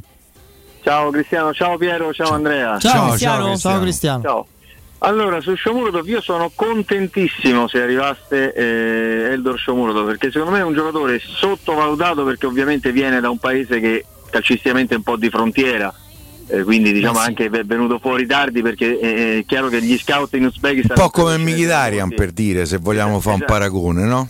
Esatto, ma è un giocatore veramente ottimo, perché poi per il gioco di Mourinho, se è quello che ho visto, che lancia le punte in profondità, scavalca il centrocampo, uno come Shomurodov con la sua velocità e la sua tecnica, secondo me potrebbe fare veramente grandi cose. Tra l'altro lui è ambidestro, tira bene di sinistro, di destro, e va sul primo palo, sul secondo è forte di testa, è un giocatore completo. È chiaro che servirebbe tipo un Giaga per lanciare Shomurodov nello spazio, esatto, sarebbero proprio come pane, burro e marmellata. Per ora lancia i Bagnez, quello che lancia di più, quindi. E rispetto a Sorlot, che è un altro tipo di giocatore, io spero che venga l'uzbeko, perché Sorlot è uno, tra l'altro, che viene da un ottimo campionato nel Trabzonspor, ma poi l'anno scorso ha fatto fatica molta fatica ha fatto un gol solo, credo, nel Bundesliga l'anno scorso, no, credo 5, Cristiano, però insomma cambia poco, non è, ha fatto il salto in una grande squadra e ha, diciamo, un po' fallito, quindi lì quello forte in Norvegia è quello del Dortmund, sì, il ragazzino è l'amico, diciamo. Guarda Murici, no, che in Turchia ha fatto molto bene, poi è venuto in Italia, ha fatto molta fatica. Esatto. Io ripeto, Shomurodov è un giocatore in ascesa, quindi per dire, fare il contrario di Piero, il meglio lo deve ancora dare, mi piace. E quindi 25-26 anni è l'età giusta per fare il salto. Poi è un bravo ragazzo, perché uzbeko non c'è uno che non ha, insomma, fra un po' gli dai tua figlia da sposare fra un po', se continua. Io sono stato no, me ne parlo con cognizione di cose, no, ma lo so, piace anche a me. Poi uno che segna e fa assist contro quell'altro, io già parte bene, no, ma sono stato in Uzbekistan, ci ho fatto la tesi di laurea sull'Uzbekistan, no, ci posso credere. Ma davvero? Ma in che materia? Geografia. Sono laureato in geografia. Ho fatto la mia materia preferita. Anche la mia. Io da piccolo io sognavo guardando l'Atlante, è una cosa meravigliosa. Sono stato 20 giorni in Uzbekistan, ci ho vissuto. 20 giorni ci sono stato, l'ho girato tutta, paese meraviglioso, particolare, pieno di contrasti, ma di una bellezza che ti toglie il fiato. Bella storia. Davvero? Sul lago d'Aral. Non immaginavo. Ho fatto di laurea sul lago d'Aral, veramente bello. Ci sono un sacco di ragazze, però c'hanno i denti d'oro, e lì il dente d'oro è la dote che danno aspetta, non fate, levate il microfono a Piero. No, certo. Lascia stare, non hai sentito niente. Non hai sentito nulla. Ma il lago di Aral è quello dove c'è la Grande Depressione? No, quello è il Mar Morto. Sì. No, quello il lago di Aral non esiste più adesso, mentre è stato prosciugato per un progetto sovietico negli anni 70 per irrigare il deserto. Lì poi, se vi andate a vedere su Google, è una tragedia ecologica, perché insomma lì poi sono successe tante altre. Lì c'è un presidio di Medici Senza Frontiere, perché lì ci sono poi tempeste di sale tossico, ci sono abitanti città che erano dei porti sul mare, adesso il mare sta a 40-50 km, non c'è più, ci sono i cimiteri di barche. È un'attrazione turistica praticamente diventata, quindi da una tragedia è diventata un'attrazione. Sai che mi hai convinto. Esatto. Grazie. Ciao Cristiano. Posso fare una riflessione seria? Che bella. Quanto è bella la conoscenza che deriva dalla curiosità. Cioè l'esempio di questo nostro ascoltatore che ci ha arricchito in un minuto, ci ha detto delle cose che ignoravamo e ci ha fatto venire la voglia di riscoprire. Io ci andrei. Qui questo è ripeto, né un invito né un consiglio, un auspicio per noi innanzitutto e per tutti, che riscopriamo la voglia di conoscere, di essere curiosi sempre. Ah, non sapevo che pure per te era geografia. Scherzi. Io pure era la mia geografia e storia. Geografia e storia. Sì, più o meno. Sentiamo chi c'è in anche filosofia. Anche molto. Perché resto. Sentiamo chi c'è in linea. Pronto? Pronto? Sì. Ciao, buonasera a tutte e tre, sono un altro Cristiano, però c'ho casa vicino al lago del Bolsena. Che però non è prosciugato, però c'è uno splendido senso dell'umorismo. Se sono due isolette, vale, è molto carino, però è tutto a posto, c'è ancora l'acqua però. Sì, tutto a posto. Non c'è l'ho denti d'oro là. No. Guarda, sta cosa mi ha un po' inquietato. No, io temevo qualche battuta. No, cioè, qualcuno mi è passato la capoccia. Male che è rimasta là. Va bene. Vai Cristiano. No, una piccola riflessione. Sono diciamo che io sto attento a molti particolari, non all'attenzione come a Federico su tutte a 360 gradi, però sono un po' preoccupato su queste ricadute che ci avvere tu, perché secondo me era importante che facesse completamente il ritiro o il lavoro con il nuovo allenatore, con Mourinho, perché su di lui secondo me grava un'importanza fondamentale del centrocampo della Roma. È un giocatore che ha sostituito in pieno un po' nei movimenti anche un po' Nangolan, no? È quel giocatore che ti spezza il gioco avversario e ti fa ripartire con le sue entrate, i suoi tiri, è un motorino perfetto. Quindi sono un po' dispiaciuto e preoccupato su queste ricadute che c'ha da 3-4 mesi a sta parte. E poi, a me conforta, nell'ambito di un'inquietudine che condivido, conforta il fatto che sia stato convocato per il ritiro in Portogallo, perché lì lavora, cioè non è, se doveva rimanere a sta ferma a fare fisioterapia, c'era la lesione, non partiva. Fa differenziato, mi auguro a breve, spero, si aggrega al gruppo e poi giocherà a partite, poi insomma anche prima. Siccome abbiamo sta cappa di sfiga che a me me lo dici, cioè figurati, quindi in tutto, no? Di riflesso, poi anche da tifosi, quindi la mia preoccupazione è su di lui, poi che venga il giocatore del Lazio, non venga un altro, ma secondo me il centrocampo con Mourinho è su di lui, va bene, fondamentale. No, volevo sapere notizie invece dei cosiddetti esuberi, cioè non c'è venduto nessuno, quella è lo svedese, non va lì il Fazio, non se lo prende nessuno, Diavarà, per non parlare di andare, sapete notizie di hai messo qua. Grazie, ti rispondiamo. Non ciao, non ci sono aggiornamenti, però ci sono giocatori che per carità magari non rientrano nei piani, ma non è giusto accostare, perché mettere sullo stesso piano Diavarà e Biandà, no? Beh, Diavarà è un giocatore che si allena con la Roma, fra l'altro dovrebbe giocare questa sera. È chiaro che non è un titolare, la Roma se ne priverebbe perché sarebbe comunque anche un alleggerimento del monte ingaggio eccetera, ma è un calciatore. Biandan so cosa sia, onestamente comincio ad avere seri dubbi sul fatto che sia un calciatore davvero. 6-5 quindi sì, perfetto. Pastore intermedio di centrocampo con Zonzi e Cristante, pure quest'altro ti aggiungo. Sentiamo chi c'è in linea con noi. Pronto? Buonasera ragazzi, Edoardo. Ciao Edoardo. Buonasera Edoardo. Io voglio dire solo una cosa molto, molto veloce. Sto leggendo un po' in giro per i social i commenti al mercato della Roma, che non è nemmeno a metà sia nei tempi che nella realizzazione di come penso sia stato progettato. Commenti al suono alla faccia del mercato faraonico, ci serve i cani. Ma il problema è chi ha pensato al mercato faraonico. Chi ne ha parlato? No, chi l'ha raccontato, Federico? Chi ha raccontato il mercato faraonico? Lo sappiamo tutti quanti, tutti e quattro. No, io non lo so, te giuro. Non leggendo, non ascoltando. No, magari mi dirai.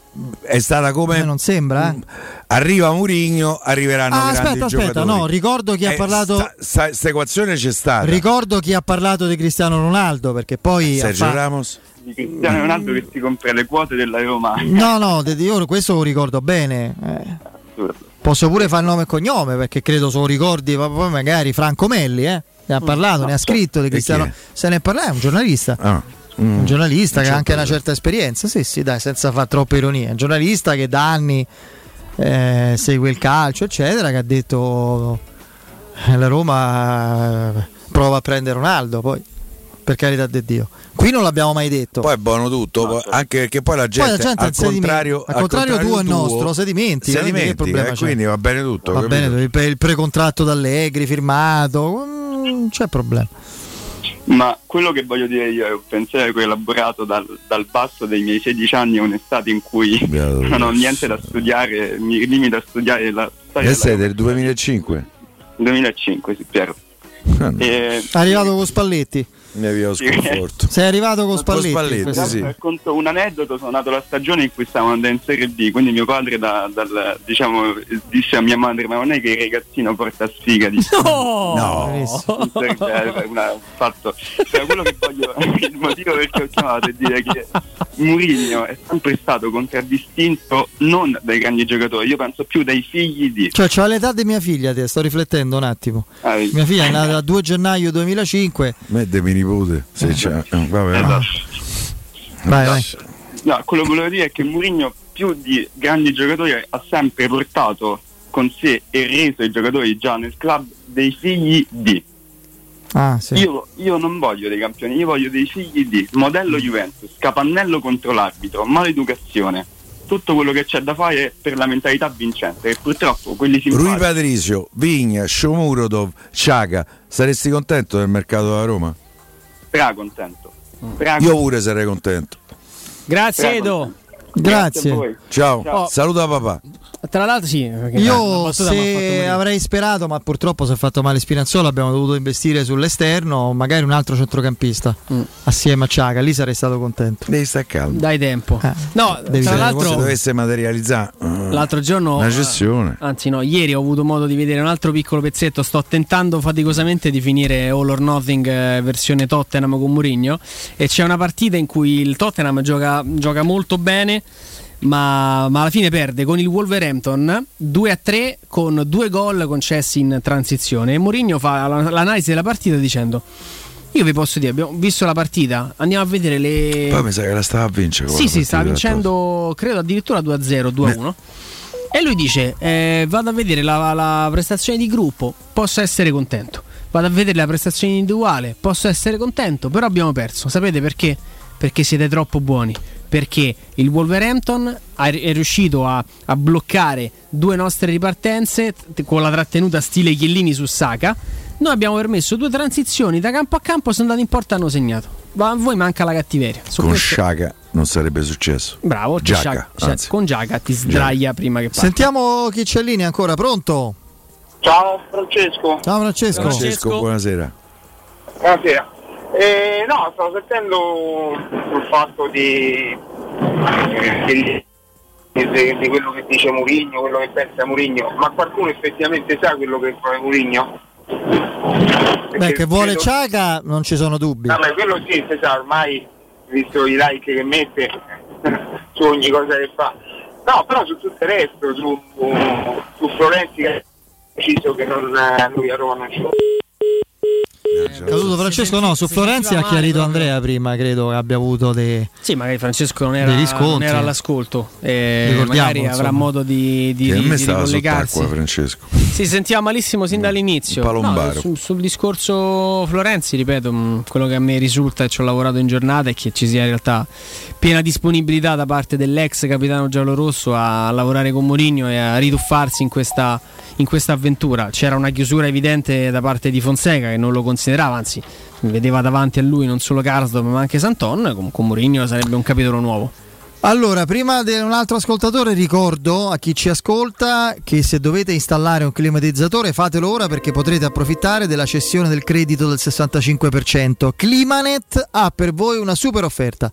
Climatizzatore Toshiba 10.000 BTU H, classe A++, inverter, nel prezzo comprese IVA e installazione, il prezzo è di €1.824, che con l'eco bonus e lo sconto immediato in fattura del 65% diventa di soli €683, pagabili anche in 10 rate da €63, interessi zero, in più garanzia totale di 10 anni. Lo showroom di Climanet è in Viale Carnaro 20, zona Montesacro. Per saperne di più anche su altre offerte chiamate il numero verde 800 90 41 46, ripeto 800 90 41 46. Il sito è Climanet Online, scritto climanetonline.it. Pronto? Pronto ragazzi, buonasera. Ciao. Alessandro. Ciao Alessandro. Ciao. Ascoltarvi, dico brevemente le mie considerazioni, visto che ce ne avrei tanti di argomenti, ma so che il tempo è... Vai, un minuto, vai. Io allora innanzitutto sarei contento se Florenzi rimanesse, sarei stracontento. Io mi ricordo sempre quell'anno in cui gioco con Rudy Garcia sulla destra, anche in avanti. Florenzi è uno che fa tutta la fascia, poi tira bene in porta. Io sarei contentissimo, come ricambio sia di Karsdorp anche a sinistra. Io ho visto un po' il canovaccio di queste partite, mi sembra chiaro. La Roma ha verticalizzato più in 3 partite, penso, che negli ultimi 4-5 anni. Quindi un giocatore come Sciaga che lancia in quel modo divino, perché io l'ho visto contro la Francia, ragazzi, sarà pure lento, che poi è un falso lento secondo me, perché quando riceve la palla sa bene quello che deve fare. Secondo me un giocatore così è molto più utile di uno magari più veloce che ha la palla incollata al piede. Come diceva il Barone, è meglio che corra il pallone. Esatto, se corre il pallone, che sia lento. Poi ieri io li ascoltavo bene e parlavate magari del trequartista, no? Io, secondo me, di tutti i giocatori che ci abbiamo in rosa, perché poi alla fine della campagna acquisti non lo so, però secondo me il più funzionale è quello che è stato più snaturato quest'anno. Cristante, io l'ho visto con l'Atalanta e secondo me Cristante è uno che ha l'inserimento, è un po' lento, a me non fa impazzire, ve lo dico subito, però ha la stecca da fuori aria che c'hanno pochi alla Roma. È bravo di testa. È bravo di testa negli inserimenti, è fenomenale. L'Italia pareggia con l'Inghilterra grazie a lui, insomma. In finale sì, lui spizza sto pallone. Poi è uno che dà una grossa mano al centrocampo perché c'ha fisicità. Non a caso Mourinho si è soffermato. Già elogiato in più di un'occasione. Quindi credo sia un giocatore su cui punta, evidentemente. Io come ha detto, rispondo alla domanda che hai fatto prima, Piero. Io sarei contento di questo mercato con Sciaga e Vigna, però sono straconvinto che la società farà un piccolo sforzo per regalare un giocatore supplementare a deve andare via qualcuno, però grazie, sono convinto. Ciao, insomma, giocatori nuovi sarebbero Zaniolo, e che giocatore, stiamo scherzando, ma io ti dico pure Florenzi e Smalling. Lo scorso anno non c'erano, Florenzi non c'era proprio, eventualmente se dovesse rimanere, e Smalling ce l'ha avuto di nome perché l'hai pagato, più ma non Sciaga, c'è stato più Vigna, più Shomurodov, perdi Spinazzola per un po', purtroppo perdi per un po' Spinazzola, ma gli auguriamo di tornare non troppo tardi. Sì. Grazie Piero, grazie Andrea, domani. Ciao, domani. Saluto Vince, saluto la nostra redazione, Micaela, Flavio ed Emanuele. C'è il break, il GR con la nostra Benedetta Bertini, ultimo GR di giornata, e poi in studio Danilo Fiorani ed Emanuele Sabatino. A domani, Forza Roma, ciao.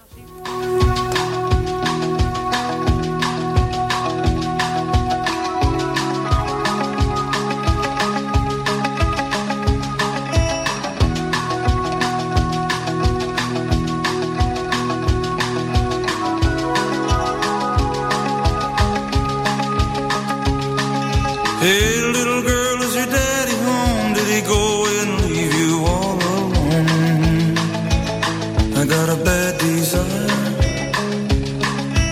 Oh, Tell me now, baby, is it good to you? And can I do to you the things that I do? Oh no, I can take you high. Oh, I'm on fire.